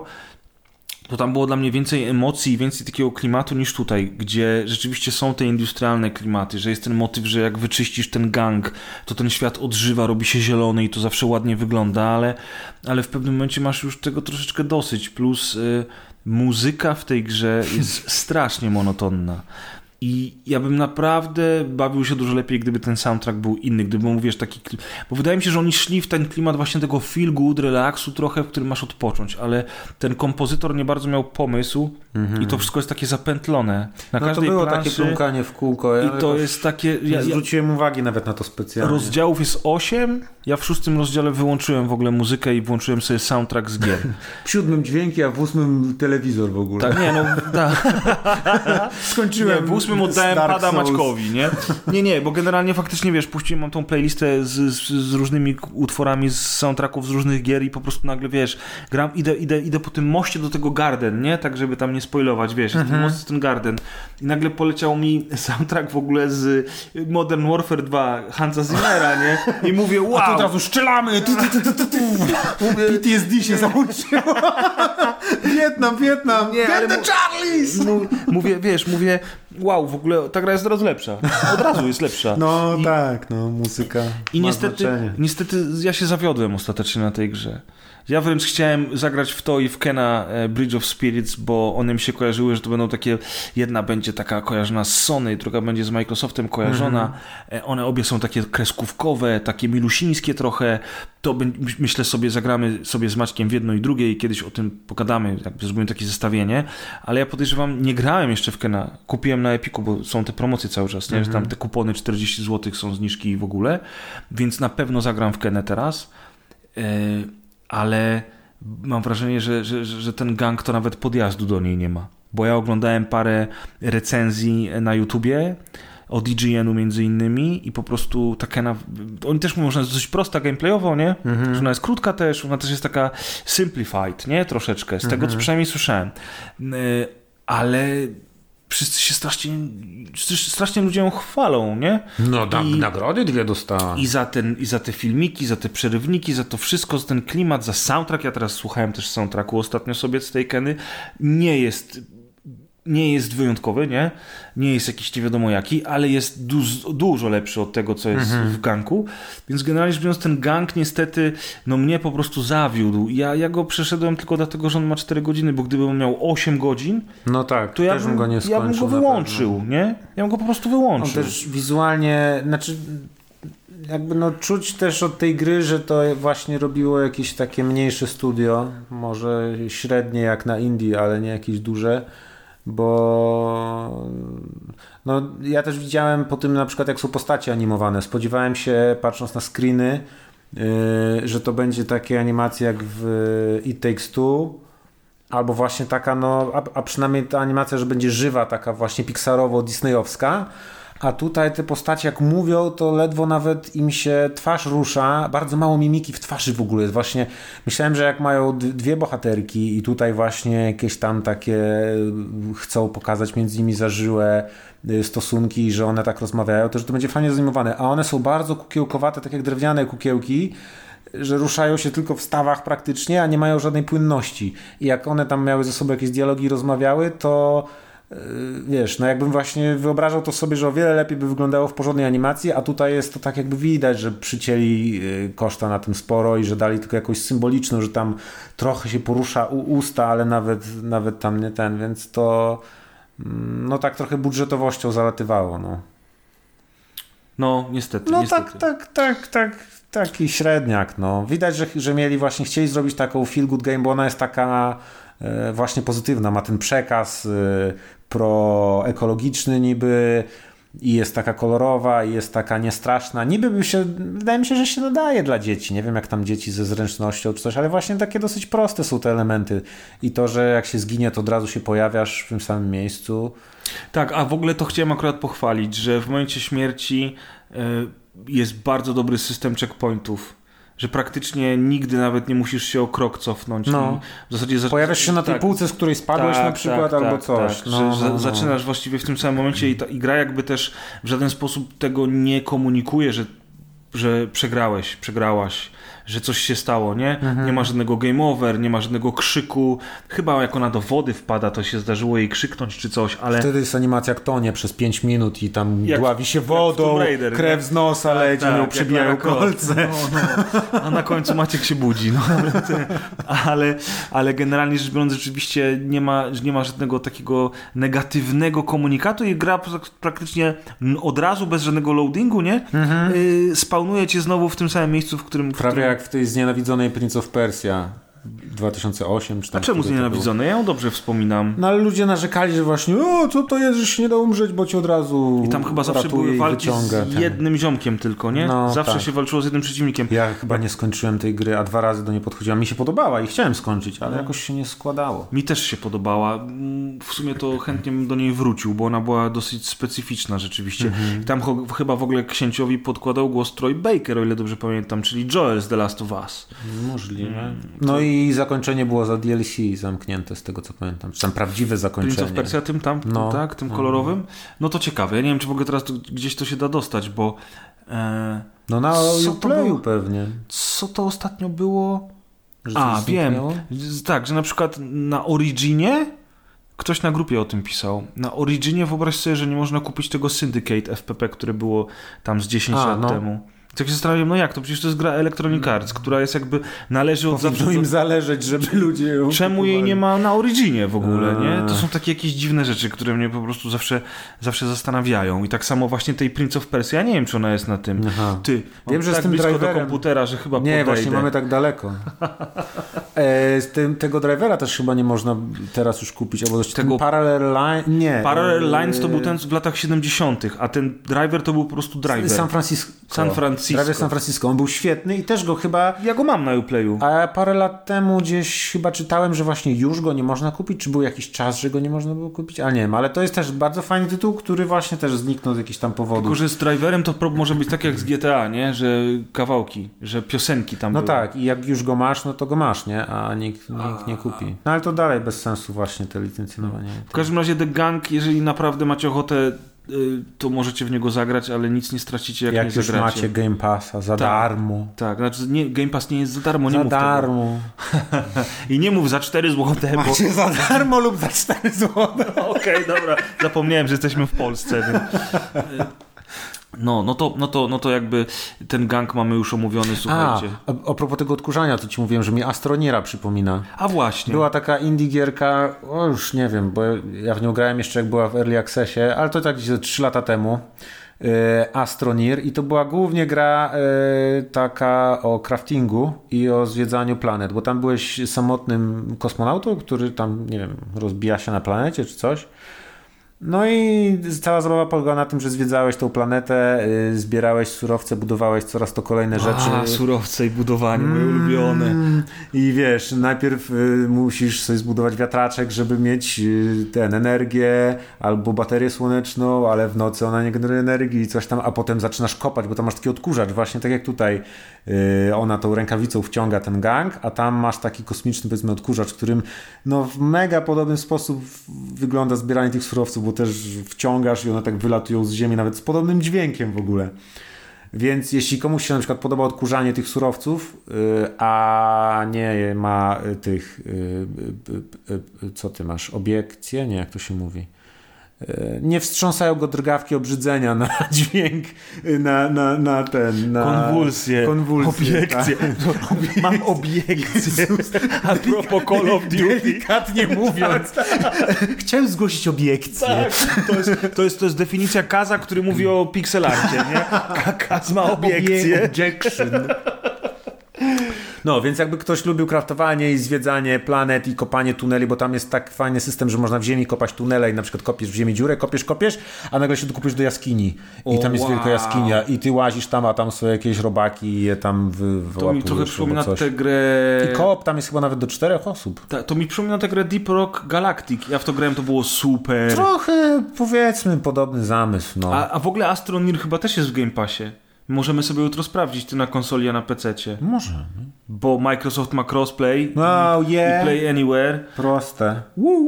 Dobra, Maciek, przerwa na reklamy. Maciek, zjedz sobie ciasteczko albo cukiereczka, one są zajebiste, bo one mają... Zjadłem już 3, jak się nie czekoladę, było. Nie? W środku. Mhm. A na końcu zawsze są...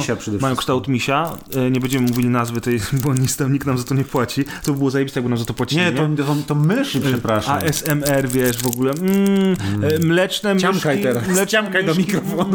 Ale zajebiste mają, że na końcu mają trochę orzeszków. Bez orzeszków to się nie liczy, nie? A tu są orzeszki. Kompletnie. Ja się dziwię, dlaczego tu jest jeszcze cała miska i to nie jest zjedzone. Bo... U mnie w domu to po 2 dniach już by nie było tego. Bo kupiłem jedną paczkę, jak była już u mnie... przed moim wejściem, jak wchodziłem do domu. Nie, była u mnie ostatnio laska i kupiłem taką paczkę... Zjadła wszystkie. No, też, ale nie będziemy zwalać winy na nią. Natomiast 3/4 tego zeżarłem w końcu ostatecznie i dzisiaj specjalnie kupiłem drugie opakowanie dla ciebie. Już się bałem, że to od tygodnia. Także mleczne myszki. Nie mówimy nazwy niemieckiej, ale mleczne myszki bardzo dobre są. I czekajcie sekundę, Maciek, mów coś do nich. Nie zostawiaj mnie. Zaraz wracam. A weź mikrofon ze sobą tam. Ja tylko muszę Co ty wziąłeś? Krople do oczu. Aha, będziesz lewatywę robić. Nie, jakoś ostatnio mnie troszeczkę oczy... Oj, to nie będziesz się bawić od mrozu wysychają te oczy, nie będziesz, czy nie wiem od czego. Nie można w kwestie siedzieć, jak trochę, się ma oczy. Trochę mnie pieką, wiesz? Więc ja sobie zakroplę oczy, a ty dobrze, powiedz... Dobrze, to ja zajawię kolejny numer. Dokładnie. Tylko odblokuję. Mówimy nazwę tego płynu do oczu też? Po kolei wymieniaj. Pijemy ci sowiankę. Mam kubek z Miami Vice, ale za to nic nie zapłaci. Dzwoń do krokieta. Ta świeczka Aroma Candle. O nie, powiedziałem Aroma Candle, teraz to już jest oficjalnie homoerotyczny odcinek. Fuck. Zabieraj łapy. Gdzie te łapy?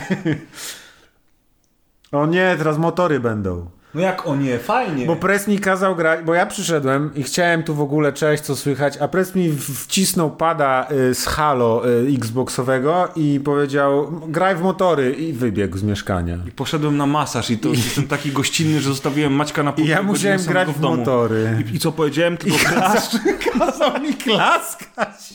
Powiedz. Żeby było słychać, czy nie kradnę rzeczy z domu. I potem jeszcze wysłał SMS-a, czy klaszczy. I musiałem powiedzieć, że klaszczę, no bo kazał. Ja cię sprawdzę potem, ty jesteś nieśmiej. Co mam w torbie? Co masz w dupie? I co to jest? A, zegarek, to po ojcu, to nie. Z Wietnamu go wiozłeś, Maciek? Motory. Dlaczego? Znaczy nie dlaczego. Dobra, ale podaj najpierw nazwę. MXGP2021. To czyli jest jakiś kod? Motocross Grand Prix 2021, nie? No proszę. Czyli oficjalna gra motocrossowa, o której opowiadałem już jakiś czas temu, bo grałem w 2019, grałem też trochę w 2020, natomiast w 2019 grałem bardzo dużo i gra jest tak niesamowicie niepopularna w Polsce, że Koch Media, które wydają w Polsce i które zresztą podesłało nam kluczyk, nawet nie wysyłało prasówek do dziennikarzy o tej grze. Oni dostali te klucze i w ogóle ich nie wysyłali, bo nikt tego nie recenzuje w Polsce, bo nikogo to nie obchodzi, nie? Oni te gry wystawiają przed sklep, żeby sobie ktoś wziął za darmo. Tak, one leżą na przystankach. Na Wigilii dla bezdomnych dawali zupę i kody na tą grę. To były podstawki pod tą zupę. A jest to znaczy, okej, nie wiem, czy to jest smutne, czy nie. To jest kwestia popularności sportu chyba w Polsce. Chyba tak. Motocross jest średnio popularny. Tak samo jak NHL u nas się nie sprzedaje przecież. NHL, nie? Czyli hokej na lodzie. Futbol amerykański. Tak samo NFL. Bierki, jenga. Nie, jenga jest popularna, ale fizyczna. Pływanie synchroniczne, wiesz. No tak, ale słuchajcie, motocross to jest semi-symulator w sumie. On ma oczywiście i prawdziwych rajdowców, i prawdziwe marki, prawdziwe tory. W ogóle wydaje mi się, że w tym roku one są nieco bardziej różnorodne i ciekawsze niż były w poprzednich odsłonach, ale mogę być w błędzie. Nie sprawdzałem teraz licencji, ani ile jest torów, ani tego, ale wydaje mi się, że jest trochę bardziej różnorodnie, no i dużo lepsza jest nawierzchnia, jeżeli chodzi o te wszystkie, jak to się mówi, te tory? Ale jak jedziesz przez to błoto i przez ten piach, to co zostawiasz w tym torze? Kolejny, właśnie. I to poczucie tego... Bo kolej, wiesz. Tak jest. Ciu, motherfucker. Abyś się zdziwił, jakbyś sobie na motorku jechało, byś usłyszał coś takiego z tyłu. Thomas the Tank, nie? Odwracasz się, cię goni. O, to byłby fajny tryb. Natomiast generalnie rzecz biorąc, to po prostu jest to przyjemna gra, ale dosyć wymagająca, bo nawet na very easy przeciwnicy są wymagający. Tryb standardowej fizyki jest już w miarę wymagający, a jest jeszcze tryb realistycznej fizyki, czyli to całe sterowanie motocyklem i ciałem naszego kierowcy. I to jest dosyć trudne. A te kolejne są super, bo im dłużej jedziemy, a jeździmy bardzo długo każdy wyścig, to te kolejne są głębsze, one się zmieniają, musimy na nie naprawdę uważać, bo po prostu można się na ten głupi ryj wywalić w trakcie wyścigu, prawda? To wizualnie jakoś tak może super nie wygląda. No bo to jest ta klasa, wiecie, WRC, właśnie MXGP. No, znaczy nawet chodzi mi o to samo błoto. Dawno nie grałem, co prawda, w MotorStormy, ale tam pamiętam, że błoto było super wizualnie wykonane, ale tu przynajmniej rzeczywiście czuć, że jak wpadniesz motocyklem w takie to bardziej grząskie błoto, no to czuć takie zamulenie i że rzeczywiście masz wrażenie, że gdzieś wpadłeś, a jak wyjedziesz z tym taki ubite, to od razu ta maszyna ciągnie i ten jest. To jest fajne, ale rzeczywiście jest tak, ja jestem motocyklistą dopiero od niedawna, ale tak co mówią inni gracze, którzy też grają w gry motocyklowe i jeżdżą naprawdę na motocyklach, to o wiele trudniej jest oddać fizykę jazdy na motocyklu w grze wideo niż jazdy samochodem. I rzeczywiście, jak jeżdżę w samochodówki, to mogę przełożyć to, co czuję jeżdżąc normalnie samochodem na tą grę i dzięki temu wyczuć ten drift, jakieś tam przesunięcie masy na zakręcie i tak dalej. A w motocyklu to jest jakby kompletnie nieprzekładalne. A już w ogóle w takim motocrossowym, gdzie jeszcze nie jedziesz po zwykłej, twardej nawierzchni, gdzie możesz przewidzieć, jak on się zachowa, jaka będzie siła odśrodkowa na zakręcie, tylko w tym błocie to nie wiadomo, co się stanie, bo tu masz głębiej, tu masz płycej, tu masz zakręt, tu coś, więc ciężko jest to ocenić. Na pewno jest to bardzo zróżnicowane. Jakby ja jechałem po tym torze i raz jechałem szybko, raz wolno, raz on mi szybko skręcał, raz wolniej, raz właśnie, no nie wiem, od czego to zależało, ale na pewno od tych wszystkich fizycznych obliczeń, które tam ta gra robi. I może od tego, jak ty sterujesz no tak, i ciałem, właśnie, czy tam ciałem tego kierowcy. Jeśli ktoś by wiedział, co należy zrobić w tej grze, to pewnie by mówił, że jest bardzo to dobrze zrobione, bo to, co należy zrobić, to on robi i to się przenosi na tą grę. No, ona jest hard to learn i hard to master, więc jakby łatwo się w nią nie wchodzi, chociaż nie jest jakaś przesadnie trudna, ale jednak nie liczcie na to, że będziecie sobie na pierwszym miejscu pierwsze wyścigi kończyć, bo to jest po prostu niemożliwe, albo przynajmniej dosyć trudne, ale jest tak samo jak w poprzednich odsłonach, bo wiecie, one się za bardzo od siebie nie różnią. No okej, ta ma wsparcie dla XS. To tak XS. Jak FIFA w sumie. No nie? W sumie tak, wiesz, zmieniają się sezon. Czasami tory się zmieniają, bo tam jedne odpadły, inne doszły, zmieniają się rajdowcy. Ciekawe, nie możesz mieć wszystkich numerków, jakie chcesz, bo jeżeli numerek jest, że tak powiem, copyrighted i należy zaklepane do jakiegoś prawdziwego rajdowcy, to nie wybierzesz. 6-9 można? No nie możesz. Kurde, niestety. Kto zaklepał 6-9? I nagle kas spod stołu. Co tam? W każdym razie... Objection. W każdym razie chciałem powiedzieć, że ona jest fajna, jak się w nią gra, bo jak już połapiesz się i w nią grasz, to z każdym kolejnym wyścigiem po prostu robisz się coraz lepszy i w pewnym momencie po prostu zmieniasz sobie z tego standardowego modelu jazdy na ten realistyczny i się okazuje, że zaczynasz sobie z nim radzić, zaczynasz zdobywać pierwsze miejsce i można czerpać z tego frajdę, ale to nie jest, wiesz, to nie jest motoracer, nie? No właśnie, trochę szkoda, że nie ma tych takich właśnie gier. No ten czwarty motoracer był taki trochę zbyt już fantazyjnie arcade'owy dla mnie. Ja pamiętam, że ja się dobrze bawiłem, a ty trochę narzekałeś na niego, co nie? Bo on taki już był za bardzo, już jeszcze bardziej się od tego realizmu odsunął już na rzecz takiego naprawdę bardziej w stronę takich, no może nie, że dosłownie wipeoutów, ale rzeczywiście i te prędkości były większe i ta fizyka była bardziej umowna. A kurde, no ani Motoracera nie mamy fajnego, ani Road Rusha, te takie próby reanimacji były też strasznie słabe. Są dwie wersje Road Rusha, jedna nazywa się wręcz Road Rush, bo mieli licencję, no. Druga nazywa się inaczej, drugą w ogóle zrobiło Tripwire Interactive, czyli twórcy m.in. Killing Floor i oni są całkiem nieźli w tym, co robią, ale ta ich gra o tych motocyklach to nie za bardzo im wyszła, a ten Road Rush, który ma naprawdę nazwę Road Road Rash to w ogóle wygląda, wiesz, jak gówno. No właśnie. No. I faktycznie no nie ma takich gier, wiesz, Carmageddon też w sumie miał tą reinkarnację, on chyba zresztą się nazywał w ogóle Reincarnated, tak, czy coś takiego. Potem tam ta wersja zupgrade'owana nazywała się Max Damage. Ja w niego grałem trochę, on był spoko. On miał też całkiem niezłe zadatki na dobre multi, niestety no ciężko było znaleźć chętnych do grania. Nie wiem jak po latach, podejrzewam, że on się bardzo szybko zestarzał, bo on już na początku jak wyszedł to był taki troszeczkę, wiesz, do tyłu. No ale z motocyklowych gier to mamy raczej tylko właśnie takie symulacje te wszystkie Isle of Man. O, dokładnie. Maciek, ty się szykuj dzisiaj. No tak.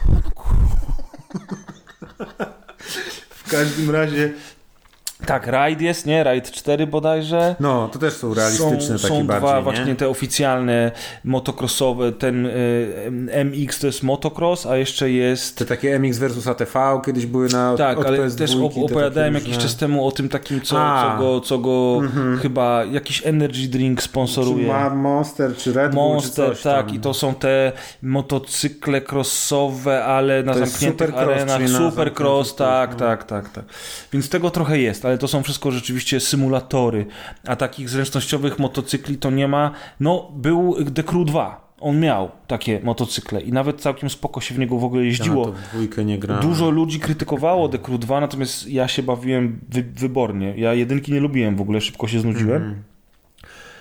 I pamiętam, że The Crew 2 wyszło w tym samym czasie, kiedy któraś Forza wyszła i wyszedł ten Need for Speed taki z aktorami i tam taki trochę miał być niby jak Payback? Jak Fast and Furious, tak.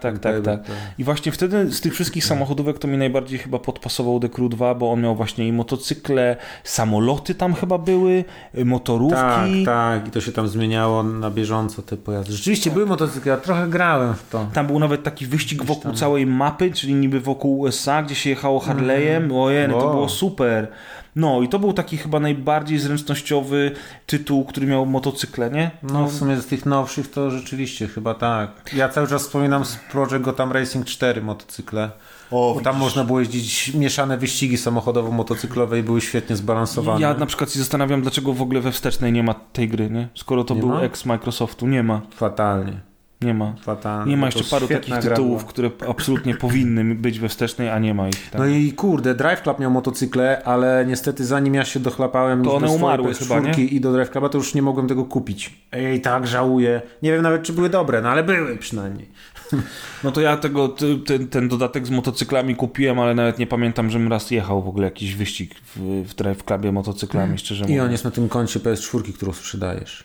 No tak, ale konto jest moje. Konta nie sprzedaję. Oddawaj konto. No spoko, nie ma sprawy, możesz sobie pograć. No, ekstra. I problem rozwiązany generalnie. 4 godziny we Wrzeszczu już mi grozi, nie? Dawaj konto PlayStation! Ej ty! Masz motocykl z Drive Cluba? Dawaj konto!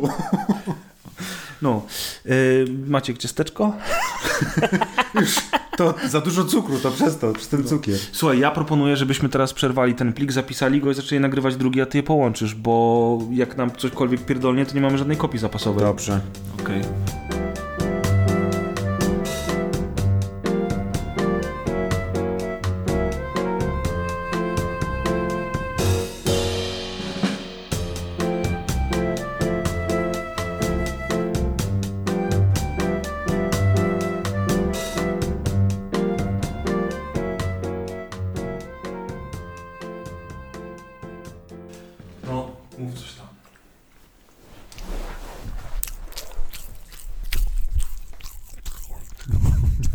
Dobre ciasteczko.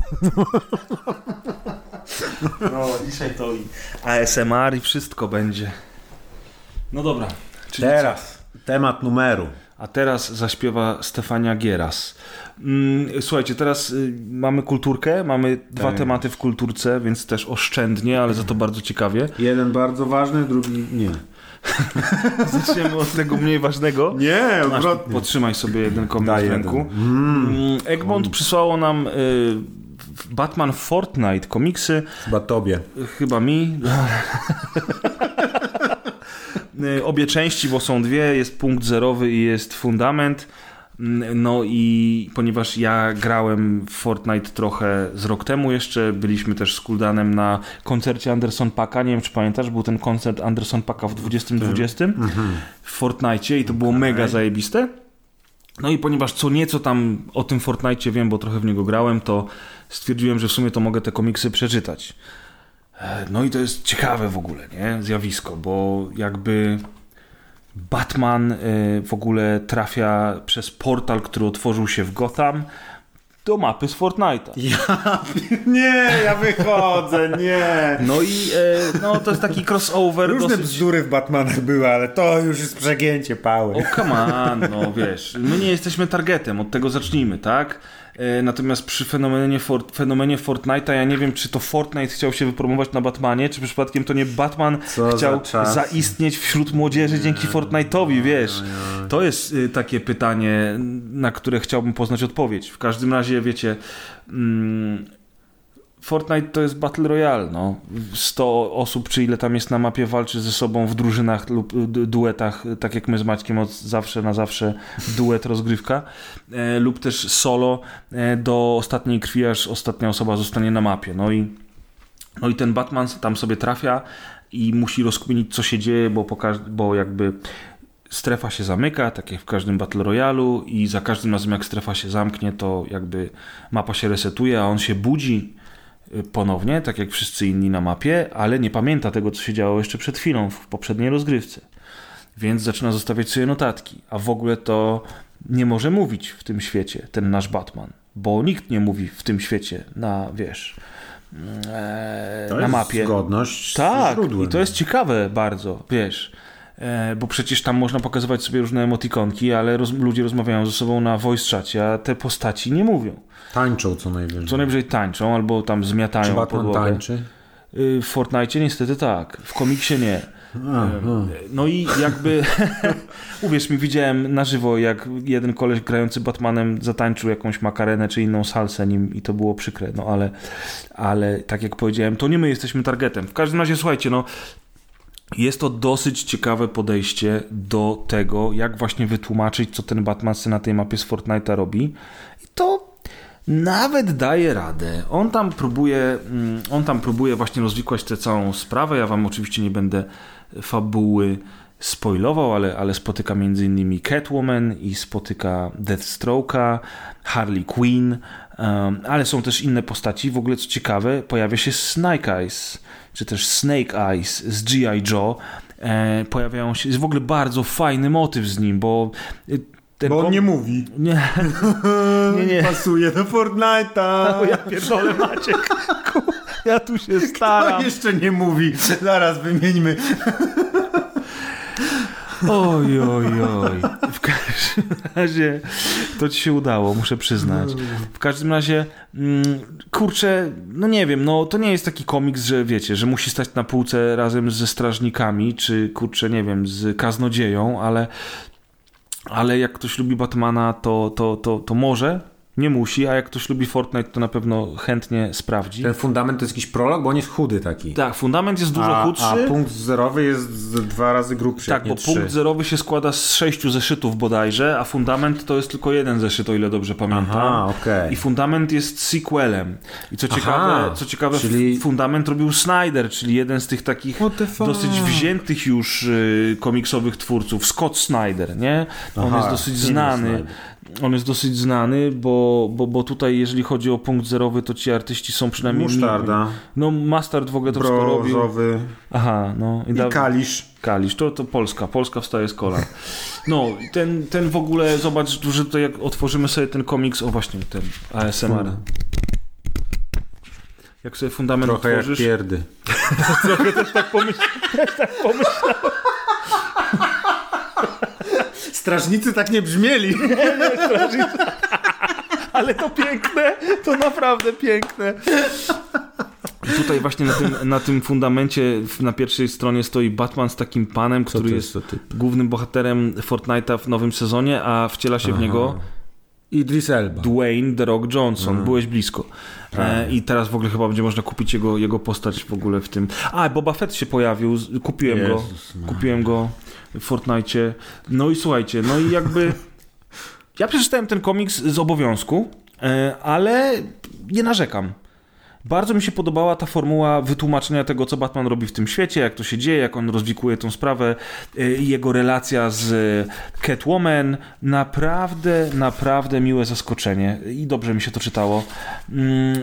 I co jest bardzo ciekawe, i to jest w ogóle strasznie meta też, ten komiks, który ty masz, zobacz, z tyłu, on chyba 4 dychy kosztuje, nie?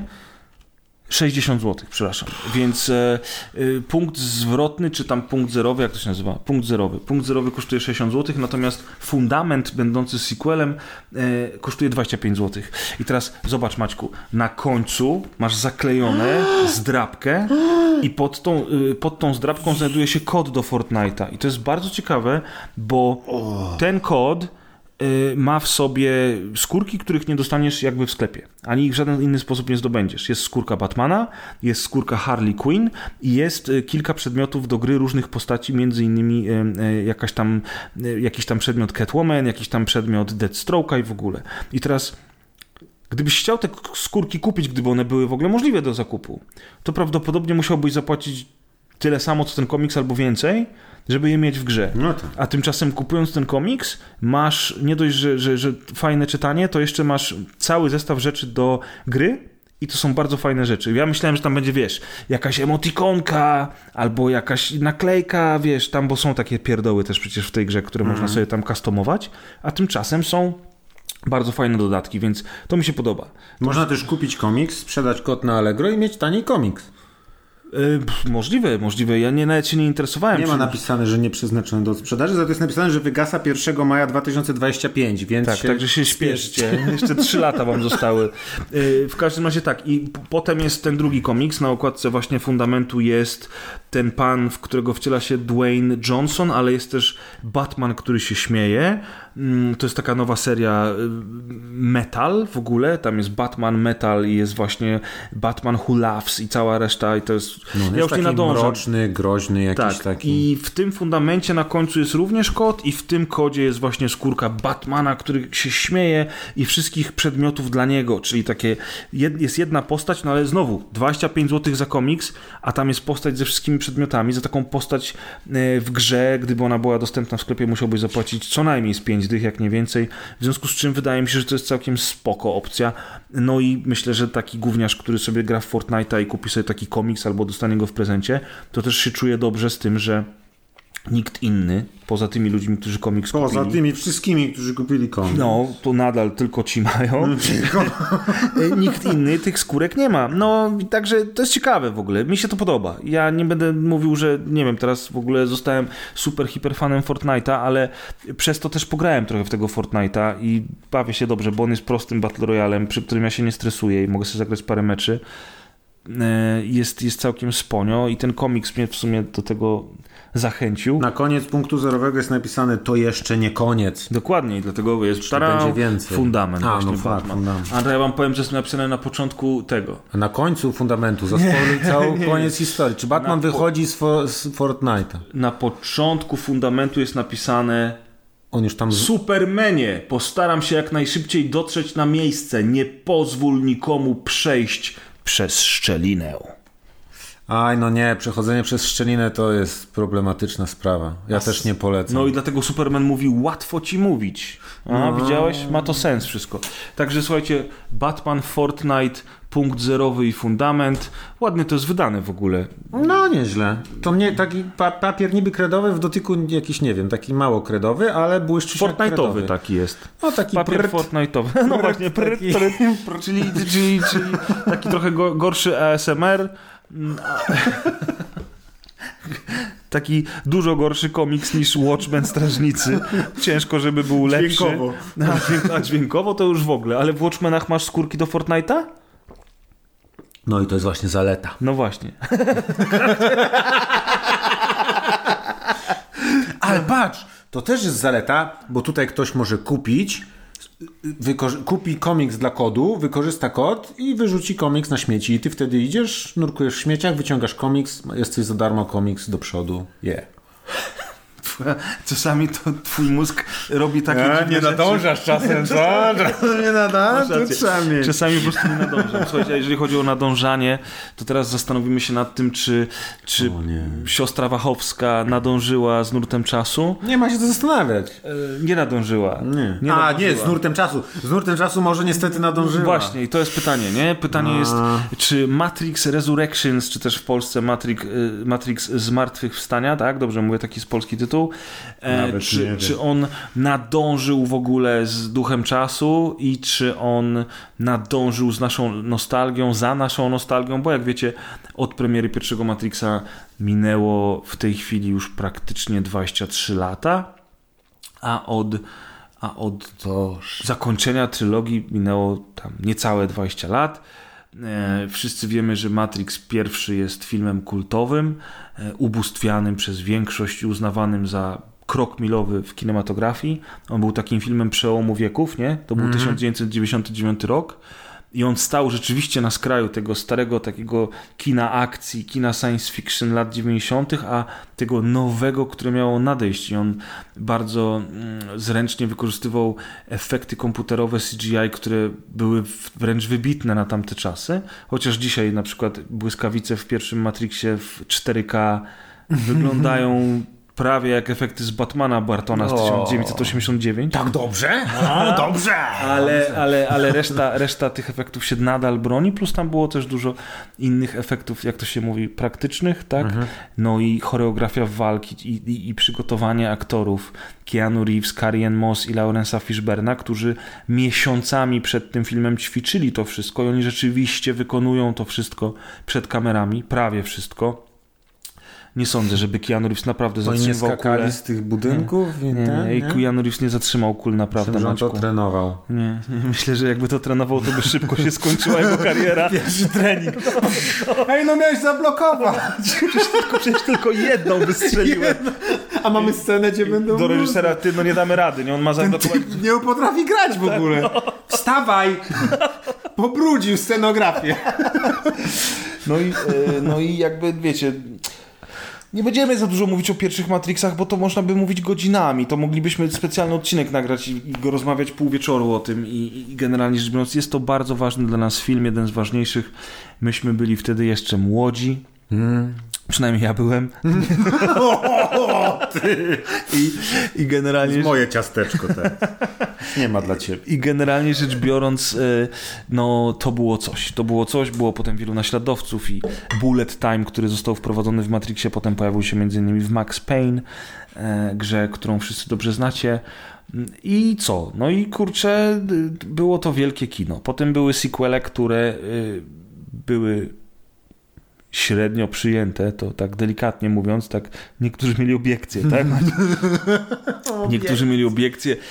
Ja wspominam dobrze? Ja całą trylogię bardzo lubię, bo o ile jedynka jest takim zamkniętym filmem, całością i nie potrzebowała tych sequeli, o tyle dwójka i trójka rozwijają to uniwersum i fajnie pokazują jakby... Ja nie chcę spoilować, wiesz? Bo wydaje mi się, że dużo ludzi wróci do Matrixa teraz po premierze czwórki, znaczy nie wróci, tylko po raz pierwszy podejdzie do Matrixa po premierze czwórki, więc może postaram się... To się zdziwią. Postaram się nie spoilować oryginalnej trylogii, natomiast jak zaczniemy mówić o czwórce, to już ostrzeżemy was, że wchodzą spoilery, natomiast oryginalnej trylogii spoilować nie będziemy, ale rzeczywiście rozwój tej trylogii, to co się działo w dwójce i w trójce, poszerzenie tego uniwersum, wprowadzenie paru nowych wątków, paru nowych twistów, ogólnie mi się podobało. Chociaż... Ja jestem jednym z tych, co się pogubili. Pogubiłeś się w tym? Ja ogólnie te filmy mi się podobały wtedy wizualnie, ale na tyle już nie rozumiałem tego, powiedzmy, bełkotu, który oni tam zaczęli mnożyć, że ja do dzisiaj nie wiem, w co tam się zmieniał i dlaczego i o co chodzi i tak dalej. To ja ci chętnie opowiem potem po nagraniu albo w sekcji spoilerowej. Ale tak to mi się podobało, bo no, pasowały dalej, to było to samo uniwersum, te miasta, pokazały się mechy, więcej walk, te efekty dalej fajne, te bullet time i tak dalej, więc to było wszystko spójne i na tyle mi się podobało, ale też no jedynka jako zamknięta całość najlepiej się broni, a tam później no to ja się pogubiłem i to już moja wina. Ja się z kolei nie pogubiłem, wręcz przeciwnie, bardzo mi się podobało to, co się działo dalej fabularnie, natomiast No i Animatrixy jeszcze. Nie? Animatrixy też oczywiście, ale już dwójka, jak wyszła na premierę, to już wydawała mi się sztuczna przez efekty CGI, których było już za dużo, były plastikowe. Tak, no. Z tych efektów praktycznych przeszli bardziej w komputerki, było mniej prawdziwych scen walk. No, ale co z autostrady wybudowali, to wybudowali. Tak, to jest ciekawostka. Słuchajcie, oni wybudowali na potrzeby tego filmu Matrix 2, czyli Matrix Reloaded. Mhm. Tak, wybudowali, słuchajcie, ileś tam kilometrów autostrady tylko po to, żeby nakręcić jedną scenę i wszyscy z tego piali w Polsce, bo oni tą autostradę zbudowali, nakręcili całość i rozmontowali w ciągu roku chyba, a w tym czasie u nas w Polsce budowali autostradę już od paru lat i nawet połowy tego odcinka, który oni na film zbudowali, u nas w Polsce nie położyli, nie? Jakby w Polsce jest bez zmian 20 lat później, kurwa, a... Do tego, co się zmieniło w Matrixie, zaraz dojdziemy. Natomiast faktycznie, no, dwójka pod tym kątem mi się nie podobała. Było parę rzeczy, jak chociażby, wiesz, te tam wytłumaczenie tego, skąd są duchy i demony w Matrixie, że to tam te programy, że tamto. Nie wiem, o czym mówisz. No, to nie do końca jakby mi się podobało, natomiast było tam parę fajnych rzeczy. No i drugi Matrix ma najlepszy soundtrack ze wszystkich, bo w ogóle Matrixy wszystkie mają świetny soundtrack, dwójka ma najlepszy soundtrack. To jest o tyle ciekawe, że moim zdaniem dwójka jest najsłabszą częścią z trylogii. No i jest trójka, którą już bardzo dużo ludzi znienawidziło i w ogóle buu, fucking hu, ale ja mam taką teorię, że jak Terminator jest grany przez Arnolda Schwarzeneggera i cofa się w czasie, nieważne, czy to będzie po raz piąty to samo i kogo on będzie tam gonił, to jest super, bo to jest Terminator, on się cofnął w czasie. Ale jak zrobili Salvation i pokazali, co się dzieje w przyszłości, kiedy John Connor jest już dorosły i walczy z maszynami w świecie po apokalipsie, to było wielkie jojczenie i płacz i zgrzytanie zębów, bo jak to nie ma Arnolda, który cofa się w czasie.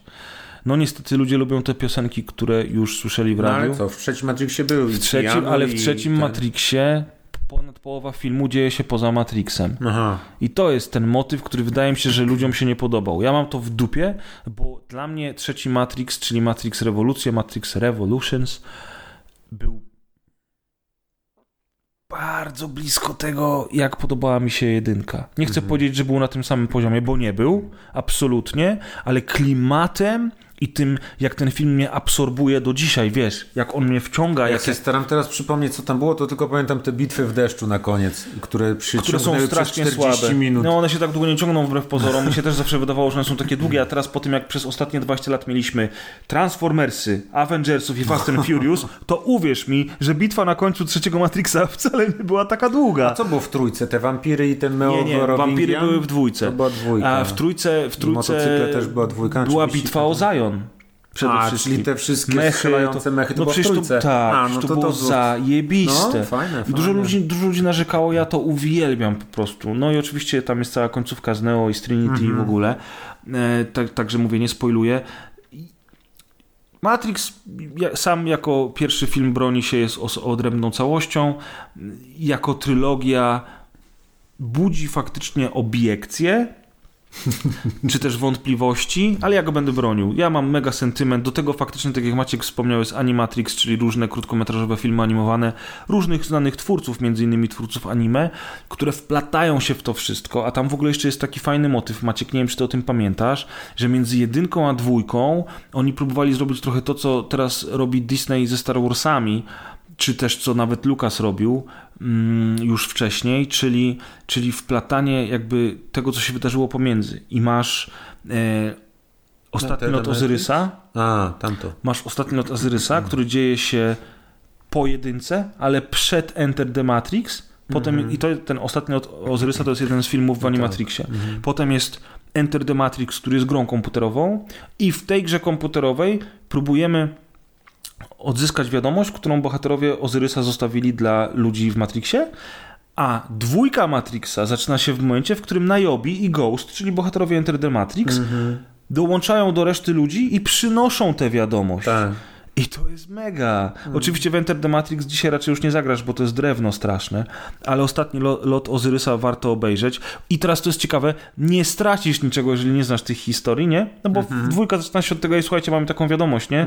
Ale jak obejrzysz sobie ostatni lot Ozyrysa, to jesteś jak ten Leonardo DiCaprio, wiesz, w tym memie, nie? Ej, znam to, wiesz, to jest wiadomość, którą zostawili w ostatnim locie Ozyrysa. To jest super. No i jeszcze jest jedna historia w Animatrixie, która opowiada o myszy, czy tak? To był Maus, ten, który właśnie w dwójce i trójce jest, który ładuje amunicję do tych mechów. Nie, Maus to był ten na... Z jedynki.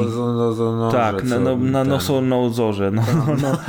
Mój brat ostatnio, żeśmy całą sobie trylogię odświeżali. Za każdym razem, jak padało hasło tego statku, to... I co innego mówił. Nosoroż na Odzorze. Nabuchodozonoror. No, w każdym razie faktycznie jest ten chłopak i on pomaga... No to jest... I jest ten filmik, gdzie jest jedna z opowieści w Matrixa, pokazuje, jak on z tego Matrixa się uwolnił, nie? Bo to też jest swoją drogą ciekawe, gdzieś na... Chyba jak na Lawokado, ostatnim odcinku Tomek Pieniak występował, oni tam trochę o Matrixie mówili i tam Tomek zwrócił uwagę na to, jak kompletnie niewykorzystane było przez lata to uniwersum Matrixa. Tak. Bo był Matrix Online w ogóle, nie? I on był dosyć... Ale dosyć to była jedna gra MMO, nie wiem ile ona tam żyła, czy jeszcze żyje. Nie, no co to, no już dawno nie żyje ta gra. Ale to była jedna gra, a jakby jeśli mogą powstać nawet właśnie takie drobne spin-offy, jak ten Lot Ozyrysa, czy historia jakiegoś tam bohatera drugorzędnego, to w cholerę tego tam było i jeszcze ciuta, jeszcze jak można było inne rzeczy robić, a tak naprawdę właśnie po tych wszystkich filmach, po tym boomie na te Matrixy, jak to wszystko powstało i te animatrixy i to wszystko, to tak minął właśnie rok, dwa i nagle wszystko ucichło i ta marka kompletnie zniknęła. A przecież nawet jeśli te sequele były gorsze, to nie były jakimiś klapami kompletnymi, tak jak... Więc to jest ciekawy przykład tego, że jakoś kompletnie, może to jeszcze nie były, chociaż chciałem powiedzieć, może to nie były czasy, kiedy te franczyzy tak rządziły i po prostu było już, i się skończyło. Już były, ale już były. Pamiętaj, że były te Spider-Many, to wszystko się gdzieś tam kręciło, a ten Matrix rzeczywiście nie miał szczęścia do gier przede wszystkim, bo nawet nie wiem, czy kiedykolwiek były komiksy, możliwe, że były. Był Animatrix, który zresztą też miał genialny soundtrack, genialny. Ale faktycznie to umarło. Ale mi się wydaje, że to umarło, bo Enter the Matrix nigdy nie był zbyt udaną grą. Potem był Path of Neo, którego zresztą mam. Mogę ci go odpalić teraz, jak skończymy nagrywać, bo ciekawe to jest, że on dalej daje radę w sumie dzisiaj. Chociaż już jest brzydki jak kupa. Ja ostatnio zrobiłem screenshoty z Path of Neo i wrzuciłem do internetu, że ten nowy Matrix Awakens brzydko wygląda, nie? Ale jest niesamowite. Ja pamiętałem, że on był takim odwzorowaniem fabuły z filmu, ale nie pamiętałem, że aż tak dokładnym, że tam są te ujęcia. Trochę cię zaskoczę, bo w późniejszych etapach Path of Neo walczy się z wielkimi mrówkami w Matrixie, więc nie do końca jest odwzorowaniem filmu. Ale tak, bardzo dużo z filmu ma. No i faktycznie potem to wszystko umarło. No i minęło, słuchajcie, 20 lat. Keanu Reeves zrobił trylogię Johna Wicka w ogóle, trylogię, bo już były 3 części, teraz będzie 4. Pokazał, że nadal jest zajebistym aktorem filmów akcji, bo przygotowuje się do tego wszystkiego i rzeczywiście dużo bardzo rzeczy robi sam przed kamerą. Ostatnio widziałem na jakiś fragment wywiadu w jakimś tam talk show, w którym mówił, że on w ogóle skakał w jakimś filmie z 46 piętra 19 razy. W pierwszym Matrixie, jak trenował to skakanie. Możliwe. Aha, to skakanie, no. I że wiesz, oczywiście był podpięty przy linach i tak dalej, no ale nawet jak jesteś podpięty na linach, to skacz, z 46 piętra 19 razy. To jest, wiesz, nawet nie wiedziałem, że on jest do tego stopnia pojebany jak Tom Cruise, nie? Że oni takie rzeczy robią. Ale jak musiał być zirytowany, jak reżyser mówił po 40 skoku, nie, jeszcze raz! Tak. Ale faktycznie to facet udowodnił, że mimo tego, że nie jest jakimś tam wybitnym aktorem, prawda? Niektórzy wręcz... Ja z nim mam tak, że właśnie czasami on gra świetnie, a czasami kompletnie drewnianie. I czasami nawet potrafi to zrobić na przestrzeni tego samego filmu. Ale nie wiem, widzisz go na tych wywiadach, on jest taki naturalny i potem jest jakiś film i w niektórych filmach on jest bardzo dobry, a w niektórych filmach jest tak jakby, nie wiem, nieobecny zupełnie. Ja mam wrażenie, że to jest jednak tego typu aktor, który potrzebuje dobrego reżysera nad sobą. Może tak. Że jeżeli on ma dobrego reżysera, to on wie, co robić, a jeżeli on dobrego reżysera nie ma, to on po prostu, wiesz, to taki Bruce Willis, nie? Trochę tak. Może, bo nasz ukochany Nicolas Cage po prostu... Zawsze wie, co robić. On zawsze wie, co robić i zawsze przekręci korbę o 120%, wiesz. A na przykład jak zobaczysz Bruce'a Willisa, to on też nie jest wybitnym aktorem, ale miał kilka ról, które było naprawdę dobrych, wiesz. A jak puścisz go samopas, to on po prostu tak, wiesz, tak bez polotu, bez wczucia, bez niczego, nie? Zobacz jego kreacje w Pulp Fiction albo w Szóstym Zmyśle na przykład, wiesz. 12 małp w ogóle, wiesz. Ale to był Terry Gilliam, to był człowiek z Monty Pythona, świetny reżyser, więc jakby... I mam wrażenie, że z Keanu jest podobnie. No, możliwe. Furę ci kradną, Maciek, we Wrzeszczu pod blokiem. Słyszysz ten alarm? Ja zostawiłem w Krakowie. A, furę z Krakowa. Przywieźli, tu ci zajebali. Co za tupet! Wrzeszcz Coast? Mamy twoje auto! Zostawiłem w Krakowie. Nie! Mamy tutaj! Co za typy. W każdym razie, słuchajcie, Matrix 4... Rezurekcje, czy też Resurrections z martwych wstania. Po tylu latach powraca. Tak jest. Teraz po tym wszystkim, co już wiem, to zastanawiam się, dlaczego? Dlaczego w ogóle? Dlaczego nie wcześniej? I dlaczego jednak musi powrócić? Co się stało? Tyle lat ciszy. I tutaj zaczynamy część spoilerową, zostaliście ostrzeżeni, będziemy mówili o wszystkim, co w tym filmie się dzieje, włącznie z fabułą, więc jeżeli ktoś jeszcze filmu nie widział, to jest dobry moment, żeby... Ale bo jeszcze może powiemy o wrażeniach nie spoilerowych. Myślisz, że bo jest nic sens? Nie powiedzieliśmy jeszcze. A myślisz, że jest sens w nie ogóle wiem. To dzielić? Nie, myślę, że nie ma sensu. Myślę, że możemy od razu pojechać... No dobra. Jakby, wiesz, bo ciężko mówić, to jest trochę tak, jak dlatego dzisiaj nie mówimy o nowym Spider-Manie, to jest trochę tak... że nie da się o tym mówić bez spoilerów. Znaczy, okej, moglibyśmy się bawić w krytyków filmowych i mówić o tym wszystkim. Nie, no o wszystkim poza fabułą możemy powiedzieć bezspoilerowo. No dobrze, no to proszę. Strasznie słabe sceny walki. Cięcia jak w Quantum of Solace w ogóle, krótkie, szybkie, nie widać co się dzieje, kto się bije, tylko jak Keanu Reeves się pojawia, to czasami, bo nie zawsze, te sceny wyglądają jeszcze jak w starych Matrixach, a poza tym to wszystko jest takie szybkie, cięte i widać, że ci młodzi aktorzy nie do końca się nauczyli bić, tak jak to było w oryginalnej trylogii. No, ja jestem też jednym z tych, którym nie do końca przypasował ten styl, który był w tej trylogii. On owszem był bardzo... spektakularny wizualnie, ale bardziej przypominał mi zawsze jakiś balet lub przedstawienie niż naprawdę pokazanie dwóch osób, które starają się ze sobą bić, bo nie wiem, takie to było, ale to reżyser, choreografem był, oczywiście teraz nie pamiętam nazwiska tego pana, to był jakiś pan, który się tam w Hongkongu specjalizował na jakichś filmach czy coś. I on był choreografem w całej tej trylogii i on tego przypilnował, więc nawet jeśli mi się nie podobały, jeśli nie były realistyczne, to przynajmniej były efektowne, to na pewno. I pamięta się te wszystkie pojedynki. Pojedynek Neo z Morfeuszem w pierwszej tej sali treningowej, te walki z agentem Smithem w przyszłych momentach, walki tam z wampirami, z tym on był cherubinem? Ten czy coś? Ale też tam się kopali. Tak. To Wen Woping to jest ten choreograf chyba. Tak.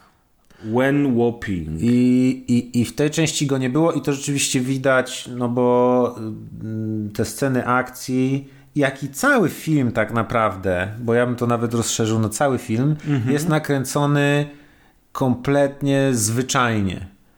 I tak jak pierwsza trylogia, czy ogólnie trylogia była bardzo wystylizowana. Miała ten zielony filtr w Matrixie, niebieski filtr w świecie rzeczywistym.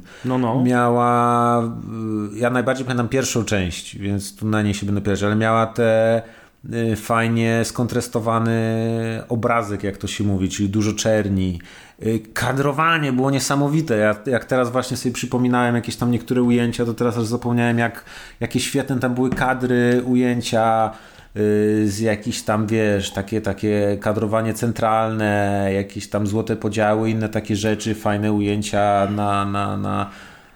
No wszystko, praca operatorska była naprawdę przemyślana i ten film się przyjemnie oglądało, bo z niego można było z mnóstwa scen zrobić print screeny na tapetę na przykład, nie, żeby sobie zrobić. Tak to jest. Były, jak się mówi, every frame is a picture.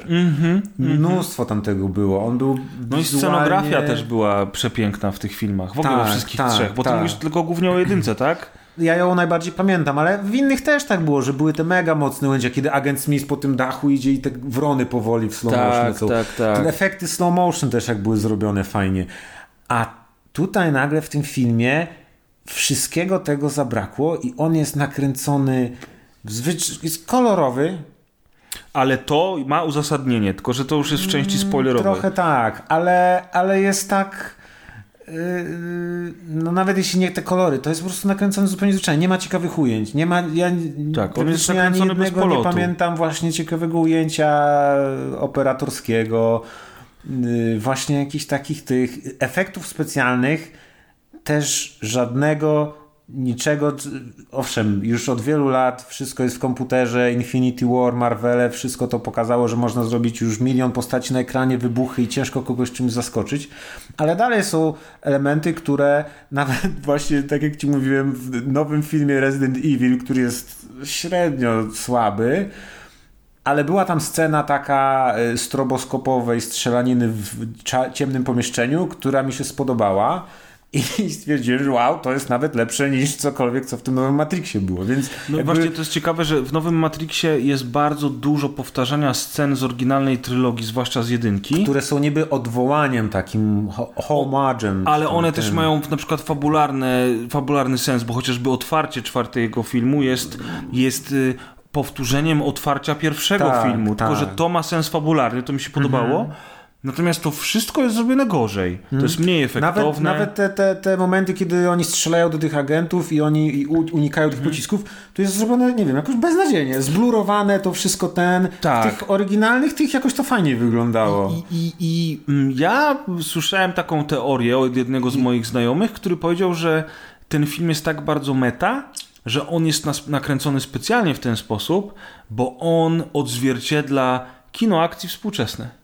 Tak, to jest właśnie problem, to słowo meta, które mi tu nie leży, bo ja nawet słyszałem i to pewnie się okaże z czasem może, że to jest komentarz Wachowskiej odnośnie właśnie Hollywoodu i robienia tych sequeli i nawet, że czytałem plotki czy coś, ale to jest całkiem ciekawa historia, że ona tego filmu robić nie chciała i że ten film jest zrobiony na złość. I że jest właśnie jakby jej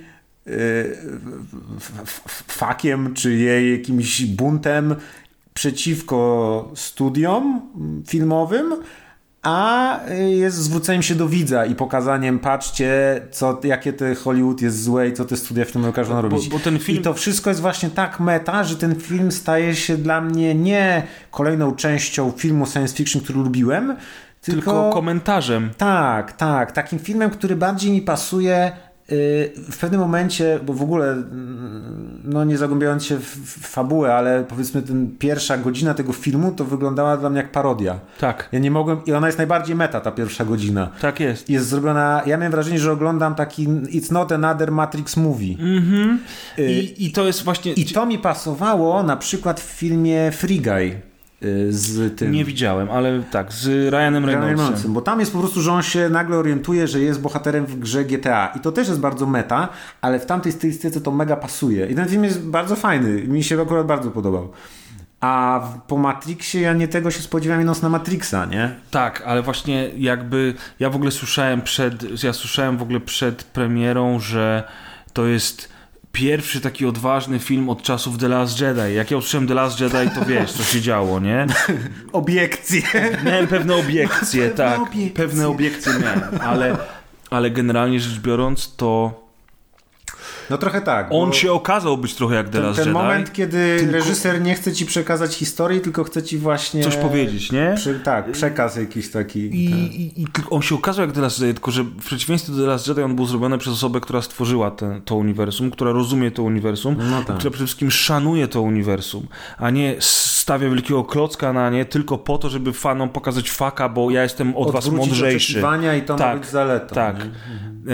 I generalnie rzecz biorąc i to czuć w tym filmie, ale ja też rozumiem, czemu ten film tak bardzo spolaryzował odbiorców. Ja rozumiem, czemu masa ludzi psioczy na ten film, bo ja uważam, że on ma tak samo dużo zalet, jak i wad i to jest problem dla mnie, bo on ma porówno dobrych rzeczy, jak i bardzo słabych rzeczy. I ja nie jestem w stanie do dzisiaj się ustosunkować do tego filmu. Jeżeli weźmiemy go jako komentarz, jako bardzo metafilm, zwłaszcza tak jak mówisz, ta pierwsza godzina, to zaczyna to mieć pewien sens.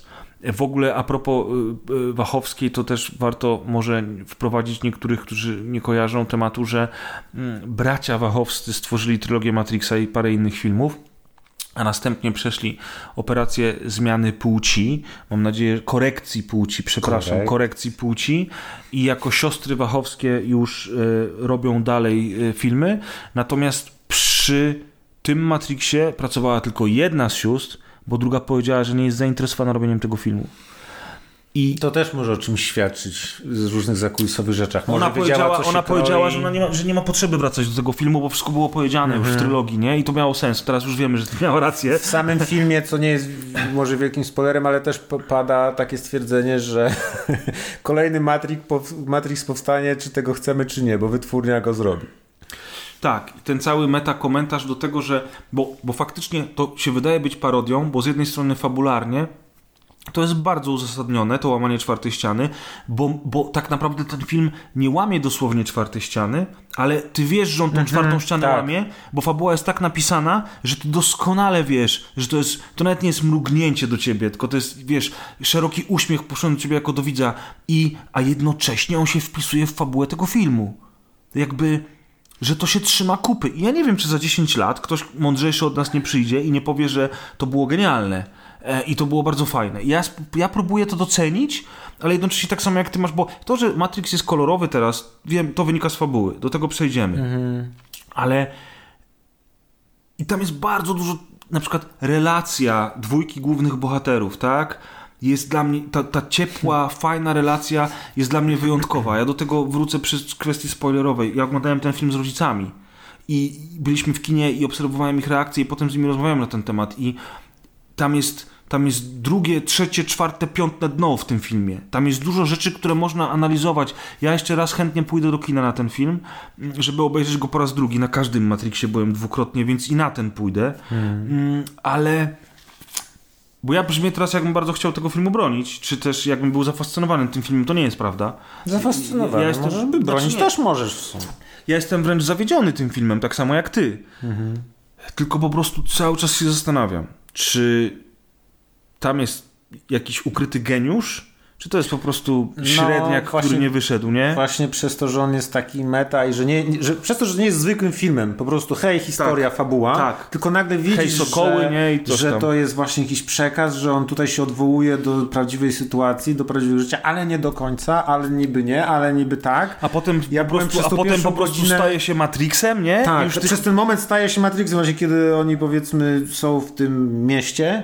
To też mi się najbardziej podobało, bo to było najbliższe zwykłemu Matrix, mówię, o, jestem w domu, i wtedy już jest fajnie, przyjemnie oglądało, chociaż jest to też najnudniejszy moment, bo tam akcja siada na dosyć długi czas i się nic nie dzieje, jest taka też godzina czy 40 minut takich nudów i przede wszystkim to jest film, który jest tylko i wyłącznie dla fanów, którzy widzieli trylogię. Ja słyszałem opinię, że można ten film obejrzeć bez znania trylogii. Nie zgadzam się z tym w ogóle. Też mi się wydaje. Słyszałem też, że dużo osób mówiło, słuchajcie, obejrzcie tylko jedynkę, bo dwójka i trójka są fe, a to gówno, prawda? Bo tam jest mnóstwo nawiązań do dwójki i trójki. Tam większość tego filmu opiera się o dwójkę i trójkę, nie wcale o jedynkę. I znowu bez spoilerów nie bardzo możemy powiedzieć o tym. To, co mówiłeś o relacji, to też ten film widziałem, jak wielu ludzi mówi, że to jest po prostu romans, historia miłosna.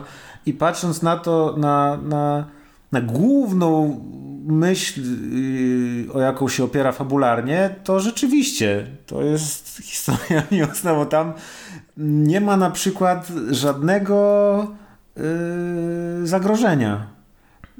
Jakby nie ma żadnej groźby, nie czuć tego, co było w Matrixie, nie czuć strachu, nie ma w ogóle praktycznie agentów, jeśli się na chwilę pojawiają, to nie są żadnym zagrożeniem za bardzo, bo się tylko na początku chyba pojawiają na chwilę, jest ten taki niby motyw, że tam właśnie nagle ci ludzie z Matrixa coś nad nimi przyjmuje kontrolę i oni są wrogami, ale to też nie jest żadnym zagrożeniem. Wojny z maszynami nie ma. Nagle wszystko to, na czym się opiera pierwsza trylogia, tutaj jest nieważne. Istnieje jako tam tło, że tam kiedyś tak było, ale właśnie historia jest zupełnie jakaś inna i nie przejmujemy się tym, że tu są ludzie więzieni przez maszyny i tak dalej.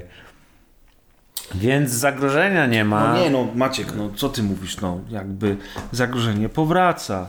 i jest jakby na horyzoncie i tak naprawdę nie jest na horyzoncie, tylko już to zagrożenie powróciło. To jest tylko wspomniane w tym filmie, że tak nastąpiło. Nie wiemy, dlaczego tak nastąpiło i to pewnie kolejne części miałyby nam powiedzieć, jeżeli w ogóle kiedykolwiek powstaną, bo on w ogóle wcale się dobrze nie sprzedaje, ten film. O, to dobrze. I wcale się nie dziwię, że on się dobrze nie sprzedaje, jak wiesz, no 20 lat później... Myślę, że młodzież jakby ma w dupie Matrixa, nie? Tylko my teraz się nad tym zastanawiamy i analizujemy. Natomiast tam jest zagrożenie, tam jest realne zagrożenie, tam wszystko jest, ale to znowu, bez spoilerów nie jesteśmy w stanie w ogóle rozmawiać o tym filmie. To jest też ciekawe w ogóle, że nie możemy rozmawiać o tym filmie bez spoilerów. Możemy oczywiście mówić o kadrach, o scenach walki, o ujęciach, o takich rzeczach. Muzyce, która była nijaka kompletnie. Bo strasznie nijaka. Ja w ogóle, to jest chyba największy mój zawód w tym filmie? Bo abstrahując od całej reszty... A przecież tak się pamięta właśnie te momenty, kiedy wchodziły jakieś utwory, w scenę walka w lobby, w jedynce czy coś i pościg na autostradzie. Ja teraz pamiętam te utwory muzyczne, które ja teraz przecież oglądając trylogię w ramach odświeżenia tego po raz pierwszy po dekadzie bodajże, bo ja już byłem tak przesiąknięty Matrixem, że w pewnym momencie dałem sobie spokój i wróciłem do tych filmów teraz po 10 latach. Obejrzałem wszystkie 3 w zasadzie pod rząd tam w ciągu 2 dni czy 3 przed premierą 4. I właśnie też miałem, kurczę, tu Mona Lisa Overdrive, tutaj wiesz, Zion w ogóle, te wszystkie kawałki, no coś pięknego. A siedzę w kinie na tej 4 i mam takie, kurwa, co jest, nie? Wiesz, co to jest za muzyka w ogóle? Przecież ona jest tak bardzo nijak, a na końcu ten remake Wake Up, to po prostu jakby ktoś ci napluł w ryj, nie? Albo nasikał. Tak. Oni powinni puścić ten kawałek na końcu The Last Jedi. To by miało sens. Po prostu wiesz. Wow, nie? Wow. No. Więc ten film jest tak różny od tej trylogii pod każdym względem, i realizatorskim, i fabularnym tak naprawdę, i jeszcze plus to, że jest ewidentnie ten metakomentarz dotyczący nie wiadomo za bardzo czego, bo właśnie nie ma punktu zaczepienia za bardzo, czy to miało być śmieszne, czy to miało być a propos Matrixa, czy a propos sytuacji Wachowskich i Warner Brosów. Czy to miało być jakiś komentarz na temat właśnie korekty płci, bo też są takie teorie, oczywiście takich teorii jeszcze będzie dużo więcej czy teraz tego, w internecie. Jaki jest teraz, jak się robi filmy w Hollywood, sequele i tak dalej. A może to miał być po prostu film o tym, że Keanu Reeves jest fajnym gościem, bo w sumie tak naprawdę, ja ci powiem szczerze, że przez 1 godzinę tego filmu ja nie widziałem tam Thomasa Andersona, tylko widziałem Keanu Reevesa i miałem wrażenie, że to też jest trochę taki komentarz meta, który mówi o tym, że w sumie, kurczę, wiesz, że w sumie to nie wiem, o czym on miał mówić na temat Keanu Reevesa, ale miałem wrażenie, że ja naprawdę nie oglądam postaci w filmie, tylko oglądam jego i oglądam komentarz na temat tego, że ten facet jest tak niesamowicie popularny obecnie w naszym świecie, prawdziwym świecie, chyba prawdziwym, że jakby, że może to też coś tam jest na rzeczy. Oczywiście prawdopodobnie nic z tego nie jest prawdą i to wszystko jest po prostu, tak jak mówisz, film o prawdziwej miłości i jakiś taki prosty komentarz odnośnie poprzednich odsłon. No nie wiem, kurczę. Pamiętasz, jak wyszedł zwiastun i się właśnie zastanawialiśmy, o co chodzi? Tak. I doszliśmy do wniosku, że to chyba będzie tak, że właśnie to jest kolejna jakaś wersja Matrixa i że oni tam w nim są, ale stracili pamięć i teraz będą się wybudzać. No tak sobie zwiastuna wyciągnęliśmy. I po części jest to prawdą. No tak. Ale jest to zrealizowane w zupełnie nie taki sposób, jak byśmy się mogli spodziewać. I to nie jest moim zdaniem na korzyść, nie? Że ale nas zaskoczyli. Tylko raczej ojej, co oni zrobili. Właśnie, tak. I właśnie jest też jakby... Ja mam bardzo duże pretensje do tego filmu o jedną rzecz. Jeżeli zaczynamy nową trylogię, robimy powrót wielkiej serii po latach. Tak na przykład jak Gears of War, kiedy powróciło w 4 części, robi niby to samo, ale skupia się na tym, żeby wytłumaczyć czemu, pokazać jakby skutki tego, jak to się dzieje, że teraz nie już oni się nazywali, kurczę... Jacyś tam anci. Szarańcza się nazywali, a teraz jedna oni była szarańcza. A teraz jest coś innego tam. Rój, teraz jest rój w ogóle, wiesz.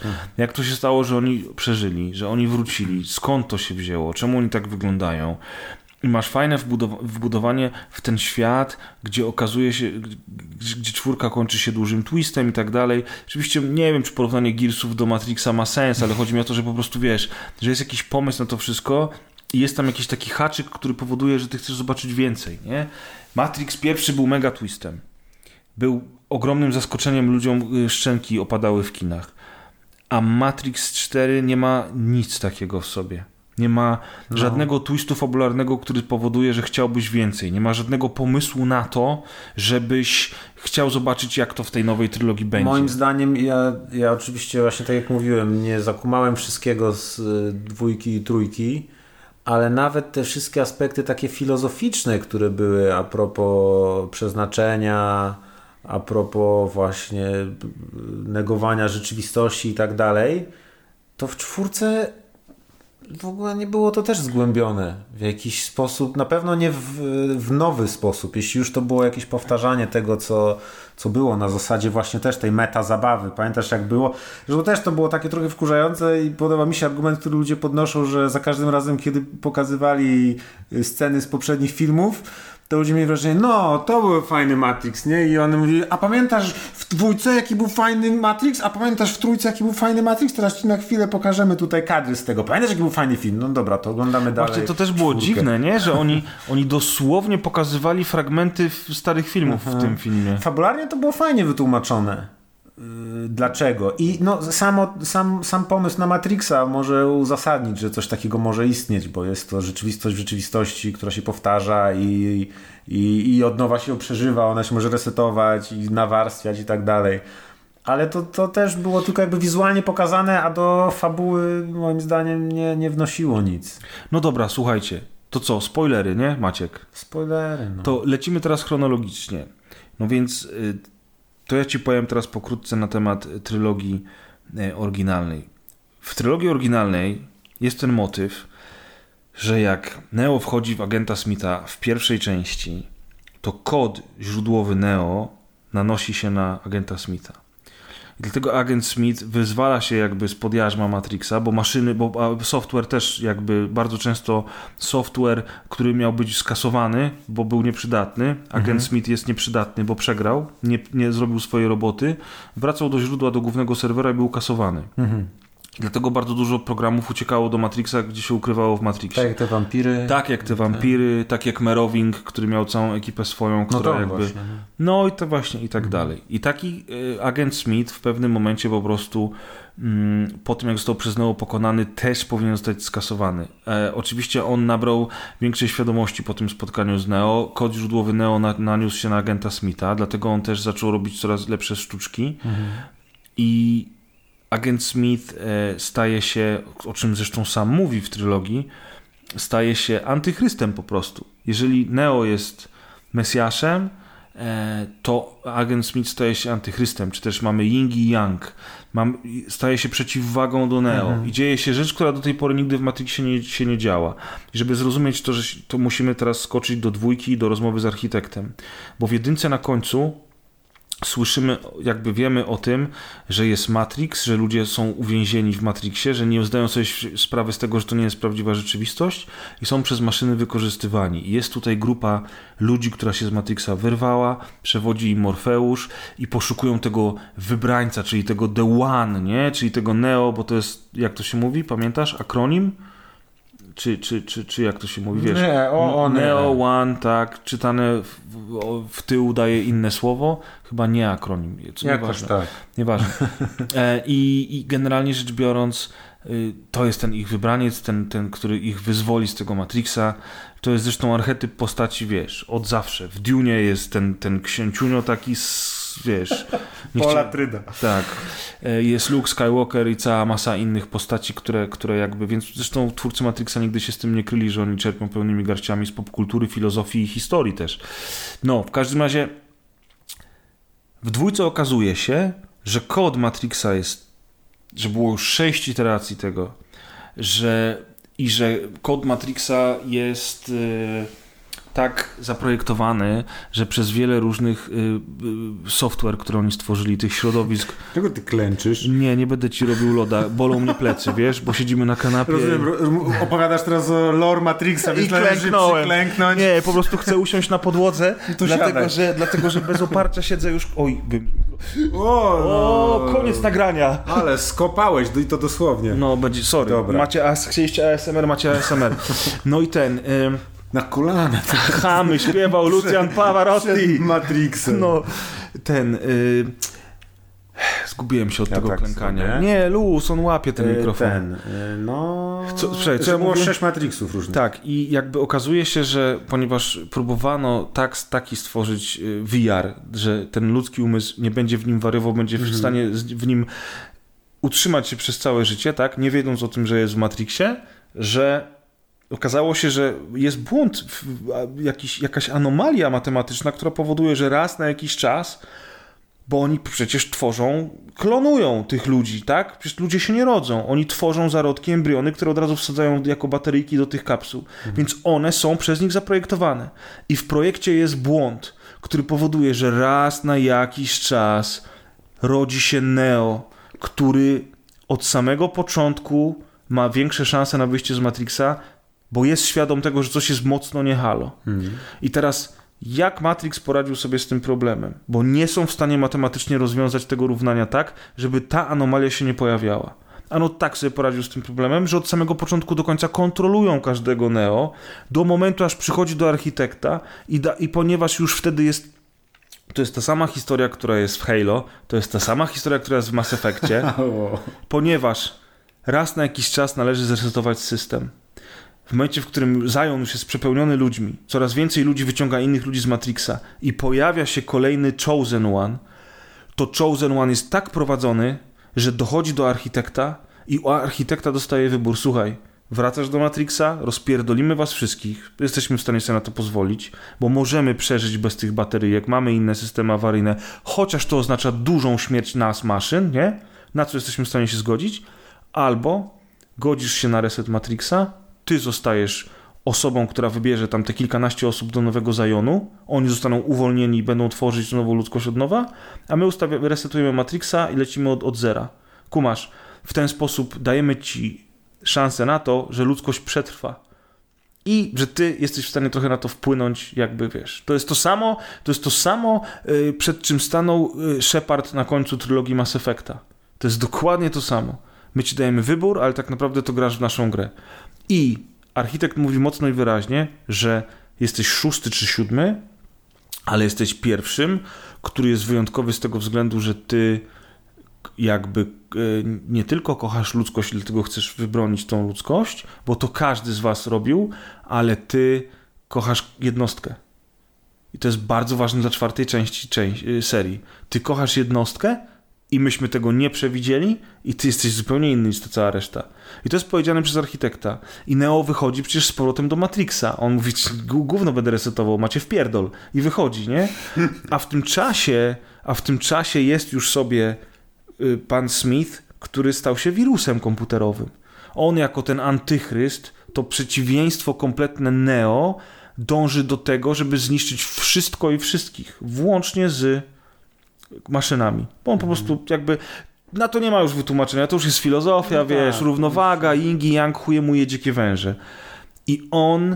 I dlatego ten Neo jakby w trójce jedzie do maszyn i mówi, słuchajcie, jeżeli będzie pokój, to ja pokonam, kurczę, Smitha, bo wy nie jesteście w stanie. Bo Smith jako wirus opanował już wszystkie programy i wszystkich ludzi w Matrixie i zaraz po światłowodzie, po kabelku poleci, kurwa, do serwera, a skasuje serwer, a następnie przejdzie w was i zniszczy wszystkie maszyny. A architekt nie był przedstawicielem maszyn? Był. Ale w 2 jeszcze nie wiedzieli, że Smith jest aż tak potężny, że zaraz wszystko zniszczy. To dopiero jest na początku 3, jasne. I maszyny mówią, okej, jeżeli ty tak zrobisz, to my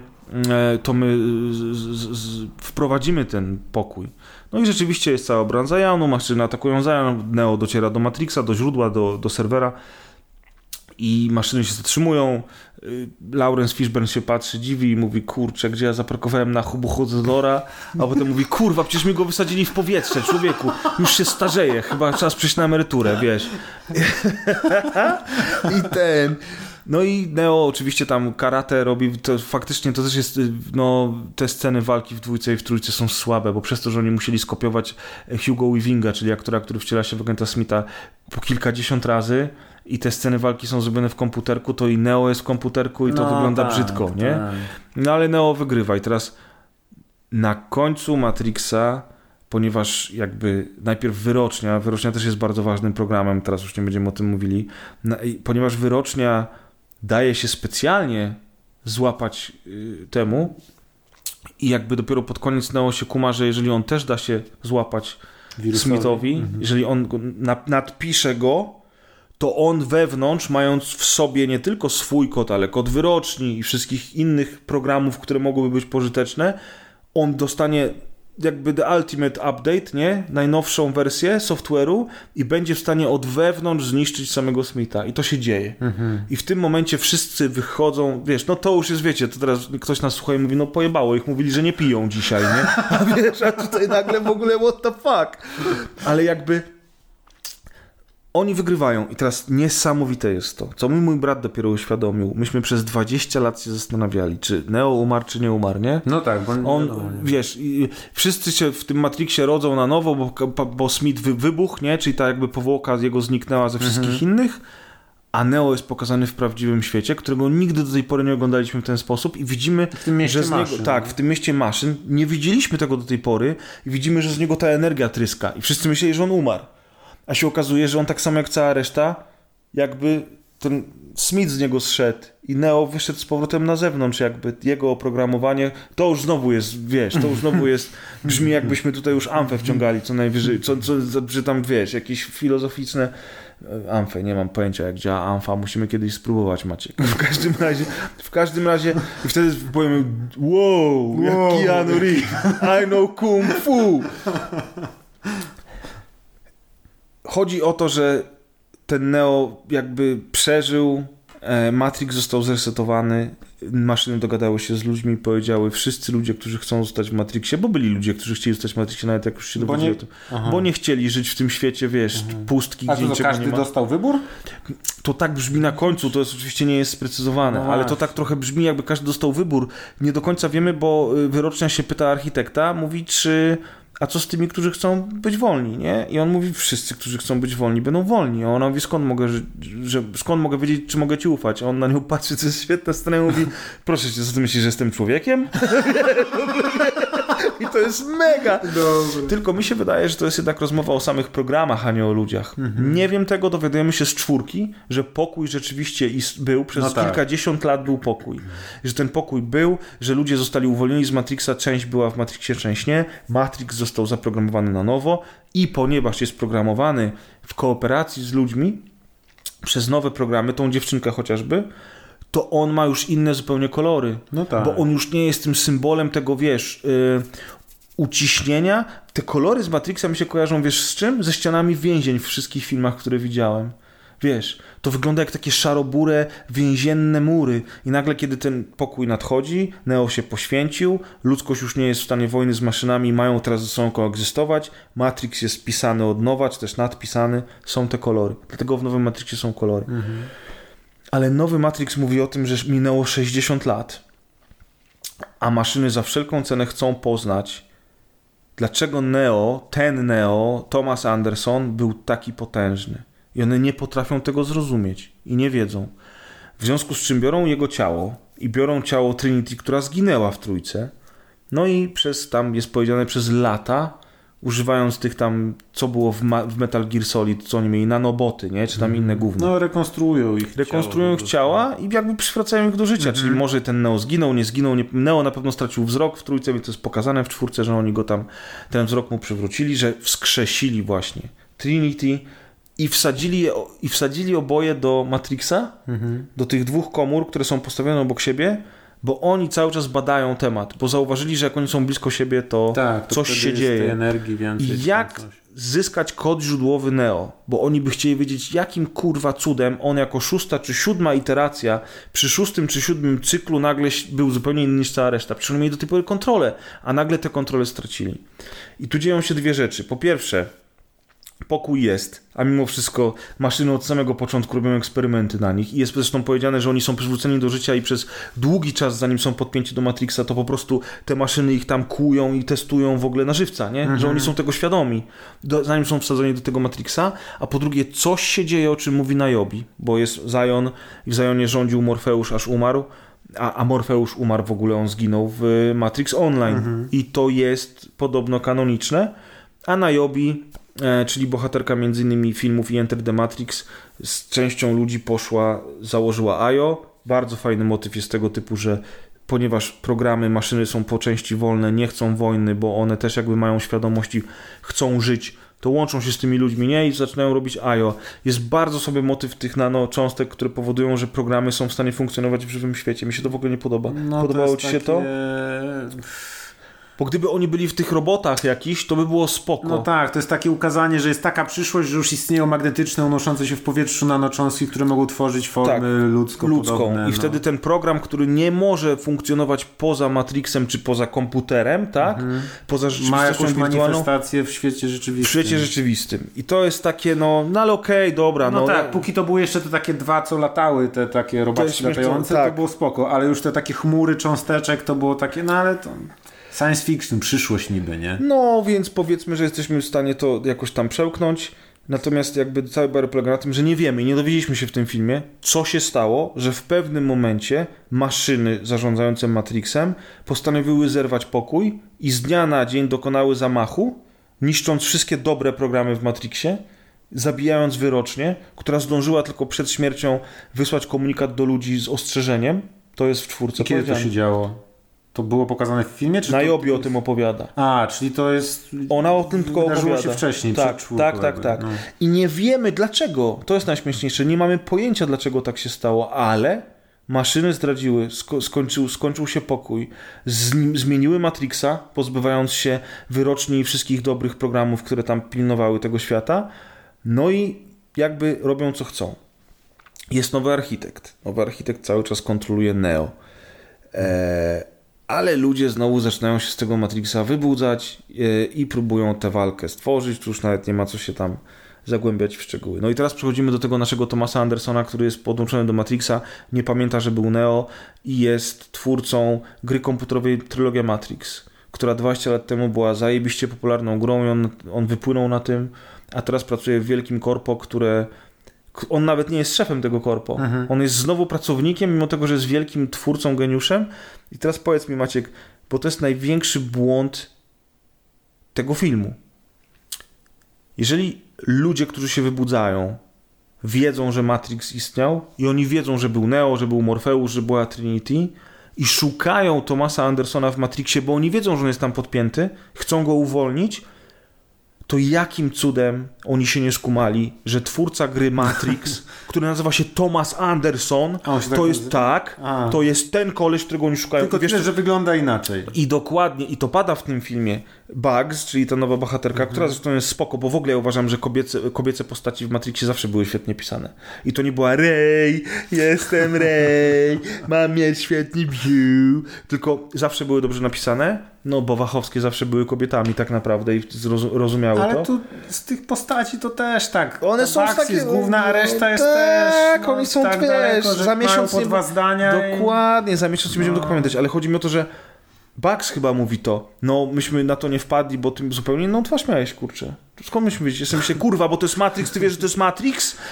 I jakiś typ odwzorował wszystko, co było w grach wideo. Tak, więc to jest strasznie głupie, ale to jest faktycznie ten komentarz meta i ta cała dyskusja i tak zrobimy sequel, nie? Że w sumie Thomas Anderson, który stworzył... A o co chodziło w Matrixie? Czy wybuchy? Nie, bo to filozofia. Nie, muszę się strzelać! Tak. I w ogóle... musimy wymyślić nowy bullet time. Co też jest śmieszne, bo właśnie w tym filmie nie ma nic nowego, czego nie było w innych filmach. No jest to cofanie akcji. Czasu, nie? I ten save point, który jest kotem. Kot jest quick save'em, nie? I on dlatego za każdym razem łapie kota, jak chce cofnąć czas. Bo on to jest Boże, jakie quick save. Cofanie czasu. No nowy architekt przecież jest w stanie zmieniać Matrixa w locie. Ten taki super slow-mo. Tak. No w każdym razie jakby tego nie ma, ale śmieszne jest to, że Thomas Anderson, który jest w sumie zmuszony do zrobienia 4 przez swojego pracodawcę, siedzi na tych burzach mózgów i w sumie nie ma nic do powiedzenia, bo on jest, kurwa, jemu się żygać chce, jak on słyszy o Matrixie. A wszyscy dookoła mówią, tak jak ty mówisz, wybuchy, tu, tego, szmego, nowy bullet time, musimy zrobić to i tamto. I to jest taki komentarz trochę, jak reżyserka tego filmu na pewno siedziała gdzieś tam, wiesz, przy innych filmach nawet, czy jak w ogóle powstają jakiekolwiek sequele. Mm-hmm. To było okej, chociaż nie do końca jestem przekonany, że mi się to podobało. Bardzo mi się podobało nowe wątpienie w Matrixa, bo w pierwszym oryginalnym Matrixie w sumie to było takie bardzo, bardzo filozoficzne, nie? Ej, ty zawsze czułeś, że coś jest nie tak, nie? Wiesz. A teraz my ci pokażemy, że to wszystko było. I w sumie tam nie było tego przemyślenia, czemu ja się dziwnie czuję w tym świecie, co mi tu nie odpowiada, nie? Tego nie było. To było dopiero w Animatrixie. A w oryginalnym Matrixie Neo po prostu dostaje komunikat, follow the White Rabbit, on idzie i tam, wiemy, że jest Morfeusz, bo wszyscy oni mówią, on jest terrorystą, ja ci zaufam, wezmę te pikse i potem jest tu i tam nago tańczą w wannie, wiesz, wyszliśmy z Matrixa, uhu, ale... Nie wiem, czy nigdy dobry film oglądałem. Maciek, nigdy nie bierz tabletek od typa w piwnicy. Nie. A tutaj to mi się bardzo podobało. Neo po prostu ma depresję. Jest po próbach samobójczych. Jego psychiatra, który kontroluje go od samego początku, on o tym nie wie, próbuje mu wmówić cały czas, że to jest wszystko wytwór jego umysłu, że rzeczy, których on nie pamięta, a to są resety Matrixa, które on cały czas robi jak Neo, tylko chociaż trochę ma przebłysk tego, co się dzieje. I nagle Neo się budzi, wiesz, jest ten atak, tu prawie go zabili, on się nagle budzi, wiesz, na kanapie psychiatry, a on mówi, stary, nic z tego nie miało miejsca. Czyli on wtedy resetował Matrixa. Tak. Ty miałeś atak paniki, albo ty miałeś coś tam, to wszystko jest w twojej głowie. To było fajnie tłumaczone. I to mi się strasznie podoba, to pasuje, tak. Pasuje też nowy Morfeusz, bo jak wiemy, oryginalny Morfeusz w końcu zmarł, czy zginął. A Neo, mając w pamięci zarówno Smitha, jak i Morfeusza, to też jest wytłumaczone w tym filmie, tworzy program, który ukrywa gdzieś tam na serwerze swoich tych gierkowym i w tym programie w kółko zapętlony ten nowy Morfeusz trenuje, jakby nie wiedząc nawet o tym, że jest Morfeuszem, a on jest skupiskiem tego, co pamięta Thomas Anderson o Morfeuszu, swoim przyjacielu, i tego, co pamięta o Smithie. I z tego powstaje nowy Morfeusz. I to jest bardzo fajnie wytłumaczone. Inny aktor, młody aktor. Jest strasznie obciachowy w tych swoich ciuchach, nie? To jest super. Ta jego maniera też, to jego takie swag. I ten moment, kiedy on mówi, przypomina mu, no i tu pamiętasz, co to bla, bla, bla. Tak, to z jakim ignorancją on podchodzi do tego, jak mnie to denerwowało. Ale strasznie właśnie widzisz, mnie to irytowało. To jest trochę The Last Jedi, nie? To jest trochę The Last Jedi, to jest takie trochę, wiesz... Bo nie wiem skąd to jest, bo to nie jest ani smithowskie, ani morfeuszowskie. Bo on jest... Morfeusz był stoicki, tak. Smith był taki trochę koki, pewny siebie, ale też był cały czas pod garniturem, pod krawatem. Tak. A ten nagle jest, kurna, gangus. I te ciuchy, taki. Ale on nie jest gangus nawet, on jest taki, kurczę, jakiś taki nonszalancki, trochę z duszą artysty, wiesz, nie wiem, jest zabawny na pewno. I fajne jest to, że właśnie udało mi się wytłumaczyć, nie ma Morfeusza, to nie jest Morfeusz, nie? Tak, to jest wspomnienie, to co on pamiętał z Morfeusza. Wiesz, to było 60 lat temu, nie? I to jest bardzo fajne. Plus, na przykład, podoba mi się też nowy agent Smith, znaczy podoba mi się, jak zagrał ten aktor, bardzo mi się to podoba, chociaż uważam, że ten agent Smith w ogóle nie jest w tym filmie potrzebny, to jest raz. Bez niego ten film mógłby tak samo powstać. Jest go też niewiele, pojawia się i znika, zagrożenie też nie jest żadnym, bo nie ma żadnego interesu co do Neo. A dwa, że powiedz mi, jaki był sens w tworzeniu nowego Matrixa odtworzyć program, który okazał się być największym zagrożeniem dla istnienia nie tylko Matrixa, ale też maszyn, które żyją w rzeczywistym świecie, bo on byłby w stanie przejąć kontrolę nad nimi również. Anderson go zaprogramował i schował gdzieś u siebie. Nie, to nie Anderson go zaprogramował. Jesteś pewien, że to Anderson go zaprogramował? Mi się wydaje, że nie, bo tam jest powiedziane, w filmie jest powiedziane, że oni trzymają Smitha blisko Neo, A, już wiem czemu. Dobra, to ma sens. Oni trzymają Nita blisko Neo, aha, żeby ta dynamika między nimi była, chociaż oni nie wiedzą, że są blisko siebie. A wiesz, po co oni to zrobili? Bo oni cały czas próbowali się skumać, co spowodowało, że Neo aha, się zrobił taki, jaki się zrobił. Czy to był Smith, czy to była Trinity. Te same jak tak. I to ma sens. Te widzisz, sam sobie pomogłem na tym odcinku dzisiaj zrozumieć kolejny element układanki. Natomiast całość sprowadza się do tego, kochani, że miłość, kurwa, zwycięża wszystko. I że okazuje się... Pierwszą połowę filmu wyciągają Neo z Matrixa, tak, a przez drugą połowę filmu Neo chce wyciągnąć Trinity z Matrixa. Koniec. Ale jakby tam w końcu pada sformułowanie, że okazuje się, że tak naprawdę to ta ich miłość, ta dynamika między nimi powodowała, że on też miał większego kopa od samego początku. On nie wiedział nawet o tym, nie? A od samego początku miał... Oczywiście to jest według czwórki, możemy to zignorować zupełnie i zostać przy oryginalnej trylogii.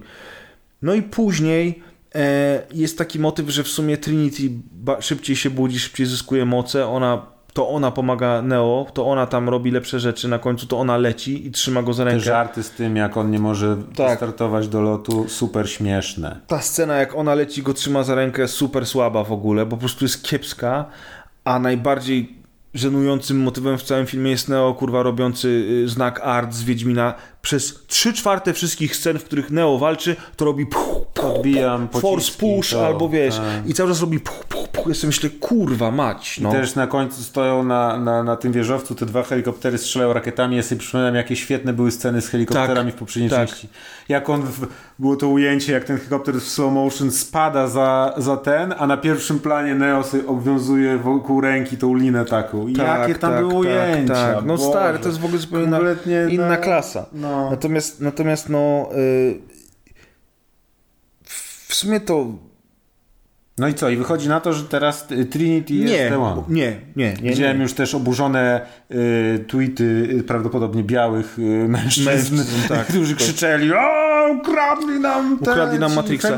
Nie, bo w ostatniej scenie, kiedy Trinity z Neo przylatują do tego całego tam architekta i mówią, on mówi to co dogadamy się teraz, a oni mówią w ogóle się nie dogadamy, teraz macie wszyscy wpierdol, nie?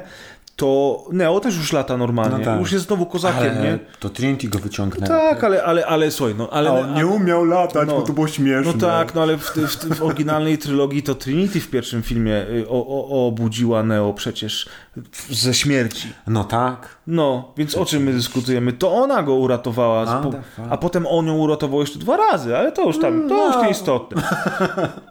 Więc jakby, no... Generalnie rzecz biorąc, tam jest dużo fajnych rzeczy, ale też jest strasznie dużo słabych rzeczy.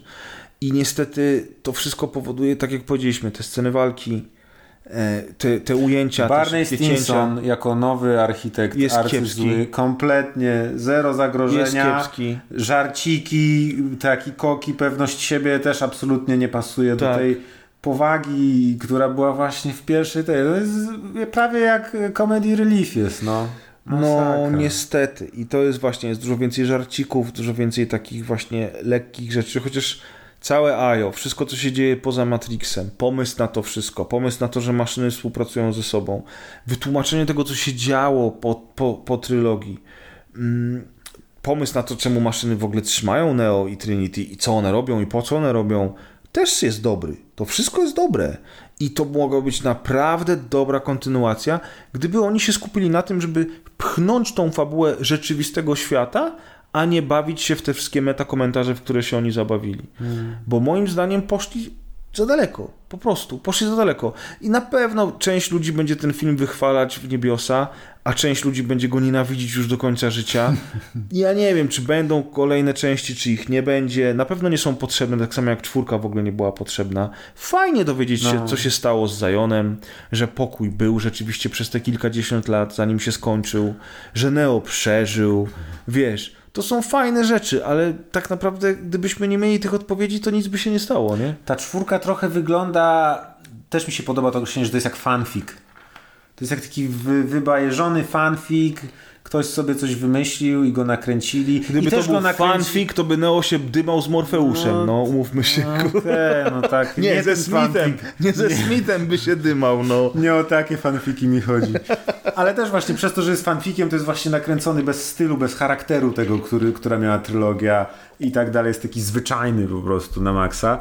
A też jest, ja go akceptuję, jego istnienie jako taki ten, jak to się mówi, poboczna historia, to jest... Spin-off. Spin-off, dokładnie. I dla mnie to jest taki spin-off what if, a co by było gdyby i tak dalej, bo na pewno nie potrafię w żaden sposób wytłumaczyć sobie jako kolejną część tej samej historii, czy tego samego uniwersum, nie? Dla mnie z kolei to jest... fabularnie i przez wizualia, nie? Bo tak, to jest tak. Kompletnie odrębny, inny, a tamte jednak były spójne. Jest dużo gorszy film, to jest trochę tak... A już realizacja też, już swoją drogą, jak jest właśnie słabo zrobiona. Tak. To też jest aż szkoda uwierzyć, bo ja się zastanawiam teraz, o co chodzi. Czy to nie ta siostra stała za sukcesem tego i tylko tamta druga, która nie chciała tego robić? Powiem ci coś, co ostatnio mi ktoś powiedział. To nie siostry stały za sukcesem, tylko ktoś inny, kogo teraz w ogóle nie ostatnio było. Ktoś pięknie podsumował to w ramach żartu, więc proszę się nie obrażać, drodzy słuchacze. Już wiem, w którą stronę to zmierza. Podoba mi się. To jest tak śmieszne. Ja się prawie zsikałem ze śmiechu. Moi drodzy, podsumowanie jest proste. Wychodzi na to, że mężczyźni robią lepsze filmy od kobiet. I zostało to sprawdzone metodami takimi. Najpierw zrobili mężczyźni, a potem zrobili... No to jest... Tak. Lepszego dowodu nie może być na świecie. Tak, to nie jest tak, że to są inne osoby. Są dalej te same osoby. Dokładnie. No tak, ale faktycznie robiła teraz to jedna siostra, nie obie. Tak, to jest gorszy film.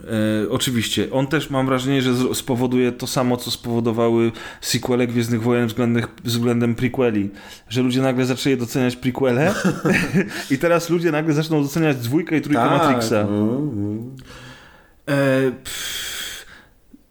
Ja mam tak, Maciek, że przez te wszystkie, moim zdaniem te wszystkie... Bo ty się napalałeś, to też jest ta kwestia, ty się trochę napalałeś po tym zastunie, a ja byłem taki nijaki. Ale ja się nie... Znaczy inaczej, ja nie czuję się skrzywdzony po obejrzeniu tego filmu. Nie jestem wściekły, nie jestem rozczarowany, znaczy jestem rozczarowany, ale troszeczkę po mnie to spływa, wiesz? Dlatego, że tam było tyle fajnych motywów, że po prostu, a może to jest kwestia tego, że po ostatnich 2 latach i wszystkim, co się dzieje w prawdziwym życiu, to tak naprawdę mnie pierdoli, co się dzieje w tych bajeczkach, albo wiesz, co chodzi. Albo masz syndrom sztokholmski. Matrix, Neo, super. Nie, bo ja nie mówię, że super, absolutnie nie mówię, że super.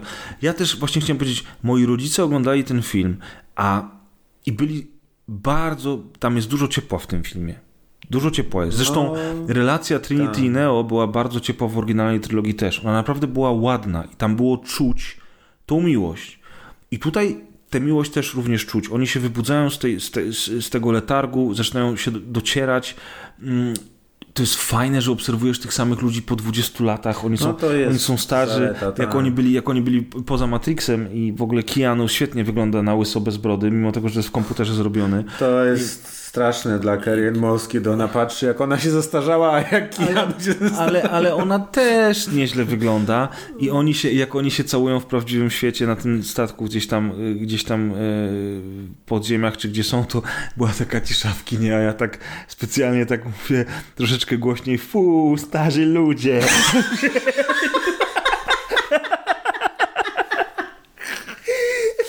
O Boże. I generalnie get a room! No. Ale to jest fajne, bo to też jest znowu takie trochę, wiesz, młodzi ludzie zakochani w sobie po 20 latach małżeństwa, czy tam związku, relacji, jakby ta magia wygasa, oni o tym zapominają i nagle coś im to przypomina, wiesz. Można ten film interpretować w taki sposób. I fajnie, że my znamy tych ludzi w prawdziwym świecie jako aktorów, którzy dają nam rozrywkę, zabawę, kojarzymy ich dobrze, zwłaszcza Kijaniusza, którego wszyscy kochają, i nagle możemy zobaczyć w tym filmie, że wow, udało się, miłość zwyciężyła i w ogóle jest tam trochę ciepła, chociaż nie wiem, czy sprowadzanie całego Matrixa, wszystkiego tego, co było w Matrixie, do siły miłości, a w sumie czwórka to robi, czy to jest dobre rozwiązanie, nie? Nie wiem, czy to jest dobre rozwiązanie, naprawdę. I rozumiem jakby skąd jest zawód tych wszystkich ludzi, ale co chciałem powiedzieć, już do tego dążę. Przez ostatnie 20 lat większość powracających dużych serii i marek okazuje się zawodem, delikatnie rzecz mówiąc, i delikatnie rzecz mówiąc mamy zazwyczaj obiekcje, prawda? Są takie dzieła sztuki jak Alien Covenant na przykład, najnowszy Terminator, czy nawet poprzedni Terminator, czy wreszcie creme de la creme w postaci The Last Jedi i w ogóle całej trylogii sequeli, która jest po prostu splunięciem w ryj fanom Gwiezdnych Wojen. Ci, którzy chwalicie The Last Jedi, nie jesteście fanami Gwiezdnych Wojen. I generalnie rzecz biorąc... Segregizm. Gregoryzm. I generalnie rzecz biorąc udały się tylko dwa powroty na przestrzeni ostatnich 20 lat, które naprawdę się udały i były genialne. I dorównywały niemalże oryginałowi. Mad Max. Tak, a drugi? No kurczę, Maciek, no. Pomocnicze, poproszę samogłoskę jakąś. Albo nie. Łzy w deszczu. A, no Blade Runner. No powiedz, że nie. Nie, no tak, no. I to są niesamowite powroty. Mad Max Fury Road i Blade Runner 2049 to są filmy, które nie dość, że dorównały oryginałom, to jeszcze po prostu zachwycają i no są przecudowne. Kochamy te filmy. No. A poza tym większość tych powrotów była po prostu strasznym zawodem. I bardzo często niepotrzebne, a wielokrotnie wręcz rujnujące to, co stworzyły ich poprzedniczki. I w tym wszystkim jest ten Matrix, który jest gdzieś po środku. To znaczy, tak jak ja powiedziałem, on ma tak samo dużo dobrych cech, jak i złych cech. Przez co ja nie jestem w stanie się zdecydować, czy jestem zawiedziony, czy nie, ale ostatecznie wychodząc z kina odetchnąłem z ulgą, że oni mi tego nie zrujnowali, że wiesz, że oni mi teraz nie anulowali, nie skasowali całej trylogii, nie powiedzieli, wiesz, nie odrzucili tego miecza świetnego jak Luke Skywalker i wiesz, i nie powiedzieli, dobra, przecież ty jesteś kurwa naiwnym frajerem, po co ty to w ogóle oglądasz, nie? Że chcieli coś tam zrobić, że widać, że oni jednak znali tą serię, że to jest ich seria, jej seria i też ludzie, Keanu przecież też się i Carrie Moss, oni się też przecież bardzo mocno jakby zaangażowali w tworzenie tego filmu. I ja rozumiem wszystkich ludzi, którzy, wiesz, są zniesmaczeni. No, naprawdę ich rozumiem.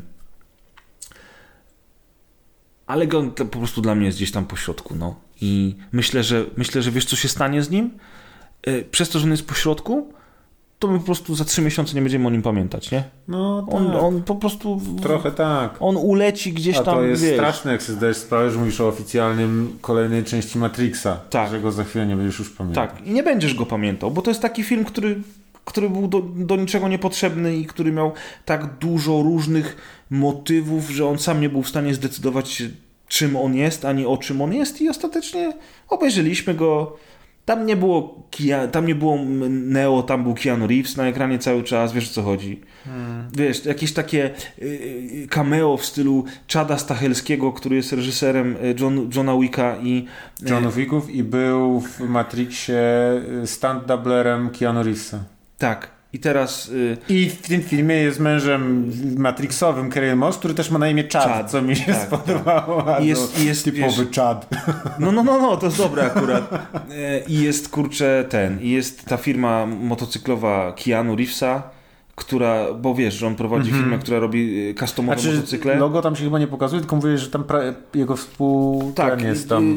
Jego partner występuje jako mechanik. Współwłaściciel tej firmy występuje w tym filmie. Ale jak się ta firma nazywa? Teraz nie mogę przypomnieć. Oni chyba mówili tą nazwę tej firmy w filmie. Nie, a jakiś taki wyraz, aż teraz jestem ciekawy, ale teraz poszukamy.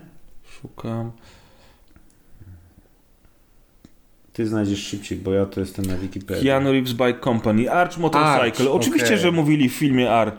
Tak? Pewnie, że tak. No. I wiesz, i to jest... Mignęło. I to jest też dla mnie problem, bo to są już tak łopatologiczne nawiązania do świata rzeczywistego, wybijające z imersji jakiejkolwiek. Tak, że masz wrażenie, że ten film powstał po to, żeby wszystkim przypomnieć, że Keanu Reeves jest słodkim, fajnym gościem. On w ogóle w tym filmie, nie wiem czy zauważyłeś, Neo zawsze był kulturalny, grzeczny, miły, ale on był w tym świecie zagubiony, on się uczył, on był niepewny siebie, w końcu jak już był pewny siebie, to już było takie Kongo, że on musiał walczyć i to robił, chociaż w trójce jest bardzo miły, jak czeka na pociąg, nie wiem czy pamiętasz, i tam rozmawia z tymi programami, które próbują córkę swoją wywieźć. I on jest kulturalny, miły, grzeczny. To jest fajny facet, tak? On taki ma być, bo to jest kurczę... Z tą córką to też jest fajne teraz cameo i, tak. I kontynuacja jakby zawiązanie historii. Tak. A w tym filmie to już w ogóle, w czwórce to on w ogóle już jest taki dzień dobry, dziękuję, cześć, ciepłe jestem kluchy, Neo, tak, jestem Neo, w ogóle wiesz, dziękuję, witam, przepraszam. I masz takie wrażenie, że kurwa... To jest Keanu Reeves po prostu, a nie Neo, wiesz. Już powiedziałem to tyle razy dzisiaj na nagraniu, że w ogóle sam się wkurzam na siebie, że to powtarzam, ale takie wrażenie cały czas miałem. I potem jak masz tego Chada Stahelskiego, jak masz ten Arch Motorcycles i to wszystko... To no i te takie... meta, wszystkie komentarze... Grę Matrix, w filmie Matrix... Tak, gdzie oni opowiadają o tym i ten... To jest chyba największy problem tego wszystkiego, wiesz? Już nawet nie te slapstickowe żarty, już nawet nie jakieś takie niepotrzebne rzeczy, czy powracanie do tego oryginału w taki dosyć prosty sposób, żeby wszystkim przypomnieć, o co chodziło. Tylko właśnie ten motyw, że oni w sumie już w ogóle nie... że my się chcemy dalej wczuwać, nie? My chcemy dalej, wiesz, grać w tego RPGa i oglądać te fikcyjne postaci, które tyle dla nas znaczą, bo one były takie wtedy wow i one spowodowały, że myśmy się zainteresowali czy filozofią, czy sztukami walki, czy czymś, wiesz. A oni mają to w dupie w tym filmie, nie? Oni mają to w dupie. Oni sobie robią żarty z Chada Stahelskiego, reklamują Arch Motorcycles i wiesz. I ostatecznie robią film, który nie wiadomo o czym jest. Także no niestety, słuchajcie, moi drodzy, tak to wygląda, aż mnie plecy rozbolały od tego Matrixa. No, Maciek już przysypia w ogóle, więc trzeba powoli zacząć robić kanapę dla ciebie, Maciek. Boyfriend Dungeon. Wiedziałem. Jutro jak Marek przyjedzie, to Boyfriend Dungeon. Będziecie chodzić po piwnicy i wiesz, będzie boyfriend was szukał. Boże, już wolę sobie nie wyobrażać, jak ta piwnica w tym budynku nie, wygląda. Bardzo fajna jest, sucha, nie ma wilgoci, można trzymać dużo ci w piwnicy, łańcuchy, na przykład was, przywiązanych do ściany, wiesz. No, także a propos Matrixa i Bondage, to Maciek i no, nie było długich czarnych no były na końcu samym i lateksy. Ale to akurat mi nie przeszkadzało. Wiesz co ty, Matrix to są okulary przeciwsłoneczne i lateksowe płaszcze. Rozumiem to, ale to mi akurat nie przeszkadzało. Gorzej na przykład, że Keanu Reeves po prostu kręcił w tym samym czasie Johna Wicka 4 i ma tę fryzurę i tę brodę i ty widzisz, że... Ale to jest dziwne, bo przecież wygolił się na te sceny w IO. On się nie wygolił, oni mu to komputerowo zrobili przecież. Myślisz? Myślę, że tak. Tak? Myślę, że tak. Chociaż wyglądało to bardzo dobrze. I w sumie może dlatego sceny walki są słabe, bo cały budżet poszedł na to, żeby wymazać brodę i włosy. Z wąsami, tak jak z Supermanem. No nie, no stary, nie wiem co ci powiedzieć, No niestety, ja rozumiem, że ludzie są zawiedzeni, ale nie ma co rwać włosów z głowy. Zawsze mamy stare filmy. Jak mnie to wkurwiało, jak mi to ludzie mówili po Gwiezdnych Wojen. Myślałem, że zabiję, nie? A teraz już mam to w dupie w sumie, naprawdę. Natomiast ja tylko żałuję, że ten film, bo Spider-Man w ogóle $1 miliard w tydzień zrobił, nie? To jest w ogóle mega klasa. No i wszyscy go chwalą. Nie słyszałem żadnych głosów takich niezadowolenia. Ja ci powiem, że okej, on jest zajebiście przyjemnym filmem, bardzo nostalgicznym, pełnym fanserwisu, ale to jest jeden z niewielu filmów Marvela, który na przykład jak miał za pół roku usiąść do niego oglądać go znowu, to bym go nie chciał oglądać znowu, bo on ma tak tempo rozłożone, że prawie się nic w nim nie dzieje, naprawdę. I ta historia to odpalisz sobie Avengersów, pierwszego Ironmana, Thor Ragnarok, Guardians of the Galaxy i zawsze to się ogląda tak samo przyjemnie. A ten film takim filmem nie będzie, to jest raz. A dwa, że fabuła tego filmu tak naprawdę jest naprawdę kiepska, tylko cała reszta, o której nie mogę mówić, jest tak super. I okej, ten film bardzo dobrze mi się oglądało w kinie, jestem bardzo zadowolony, że go obejrzałem, ale znowuż to jest tak trochę, że Hive Mind się zesrał i wiesz, wszyscy mówią, Jezus Maria, najlepszy film Marvela. No kurwa, to nie jest najlepszy film Marvela. no nie jest po prostu, jest świetnym... Bo lepszy jest, jak wiemy, drugi Tor. Tak, no. Ale rzeczywiście to też jest taka historia, o której bez spoilerów nie będziemy mówić. No, a Matrix się w porównaniu do Spidermana sprzedaje bardzo słabo i szkoda. Dobrze. Znaczy dobrze, ale ja trochę... ja po prostu trochę liczyłem na nowe gry, wiesz? Jak oni pokazali tą pokazówkę Matrix Awakens i pograłem w nią chwilę, to doszedłem do wniosku, że naprawdę, kurczę, fajnie by było, gdyby zrobili nową grę. Nie jakiś tam MMO, ale właśnie jakąś taką fajną grę akcji. Wiesz, najlepiej by było, gdyby Remedy w ogóle zrobiło jakiegoś Matrixa, nie? Wiesz, oni w końcu wzięli Bullet Time z Matrixa i stworzyli Maxa Payne'a i teraz naukis. Wiesz, bierzesz. Muszę sprawdzić, ja cię zaraz fakt czekuję. A co? Max Payne wyszedł po Matrixie, no co ty? Który to był ten? No kurczę, chłopie. 2001. No, a Matrix jest 99. Okej. Faktycznie. No, także tak to wygląda. No i co? No i tyle, udało się nagrać. Udało się, mam nadzieję, że... Druga 51 jest. Naprawdę? Chcieli wiedzieć, tak. Ja pierdolę, wszystko nie? Przez te głupie podcasty.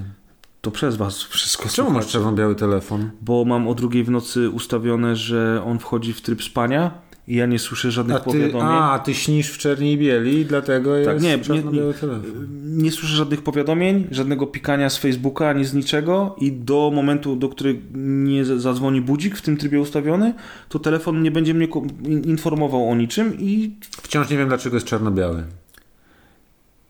Nie wiem, chyba po to, że jak będziesz koniecznie musiał coś sprawdzić, to żeby te kolory i to światło ci nie jebały po oczach, tylko tak. Żebyś, wiesz, o, jest druga 51. On jest jak stare Matrixy, monochromatyczny, tak, a jest. Te nowe kolorowe. No, więc rano obudzimy się w nowym Matrixie. Git. W nowym roku. Wszystkiego dobrego, drodzy słuchacze. Wszystkiego dobrego, Maćku. Wszystkiego dobrego, Grześku. Mam nadzieję, że będziesz się dobrze bawił podczas tego pobytu. Oh. Boyfriend Dungeon, pamiętaj. I do następnego, nie? Do następnego. Czy coś tam. No. Boże, ty już jesteś tak kurwa śpiący, że po prostu ledwo żyjesz. To z tego Matrixa wyssał całą energię życiową. Dobra. A nie, wiem, ostatnia rzecz. No kurczę. Konkurs. Podsumowanie. No tak. Słuchajcie, mamy takie podsumowanie roku 2021. Beka, bo po prostu zapomniałem o tym zupełnie. Super śmieszne. Jest trochę śmieszne, trochę nie. Na grupie naszej facebookowej. I to jest takie trochę insiderskie, wiecie, żeby nagrodzić trochę tych naszych kochanych grupowiczów, którzy z nami siedzą i żeby troszeczkę tam rozruszać tego wszystkiego, bo wiecie, te nagrody to są chuja warte, nie? Nikt się nigdy o tym nie dowie poza nami, ale mamy takie podsumowanie 2021 i mamy ankiety na grupie i każdy, kto chce, musi dołączyć na naszą grupę facebookową Rozgrywka. I ja zatwierdzam te wasze prośby i po prostu wchodzicie wtedy na grupę. Czyli wiecie, czyja to wina, jak nie możecie się dostać. Nie, ja zatwierdzam wszystkich, jak leci na ten moment, bo widzę tam... Zresztą, bo są pytania na grupie, nie? I wszyscy, którzy do tej pory prosili, to odpowiadali na te pytania, więc odpowiadajcie na te pytania. I możecie głosować w różnych kategoriach, a my tych wszystkich zwycięzców ogłosimy i omówimy. Prawdopodobnie na kolejnym odcinku, który będzie za 2 tygodnie. Tak. Jak zawsze w takim składzie, w jakim będziemy akurat. Jak zawsze jest pełny skład założycieli. Jak zawsze od zawsze.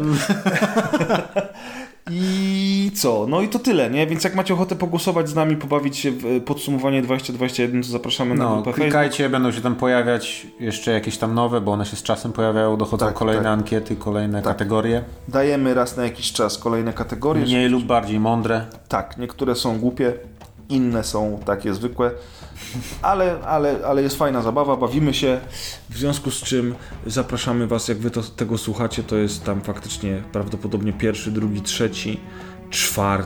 Zależy, jaki był Sylwester. Jak był dobry Sylwester, to już jest 7 stycznia. Dokładnie. A jak jest 7 stycznia... I urlop kończy. Tak jest, a jak jest 7 stycznia, to macie jeszcze 2 dni, żeby zagłosować, bo 9 stycznia będziemy podsumować te wszystkie głosy i omówimy je rzeczywiście na kolejnym odcinku. Także dzięki wszystkim, a ja wstaję teraz i idę do biurka, żeby wcisnąć stop na Audacity, a ja jutro będę pracował, a Maciek będzie montował ten oto odcinek. To się będzie działo. Alleluja i do przodu. Ja wam potowarzyszę, Grzegorz będzie szedł, on idzie, wciąż idzie, on dalej idzie, jest już...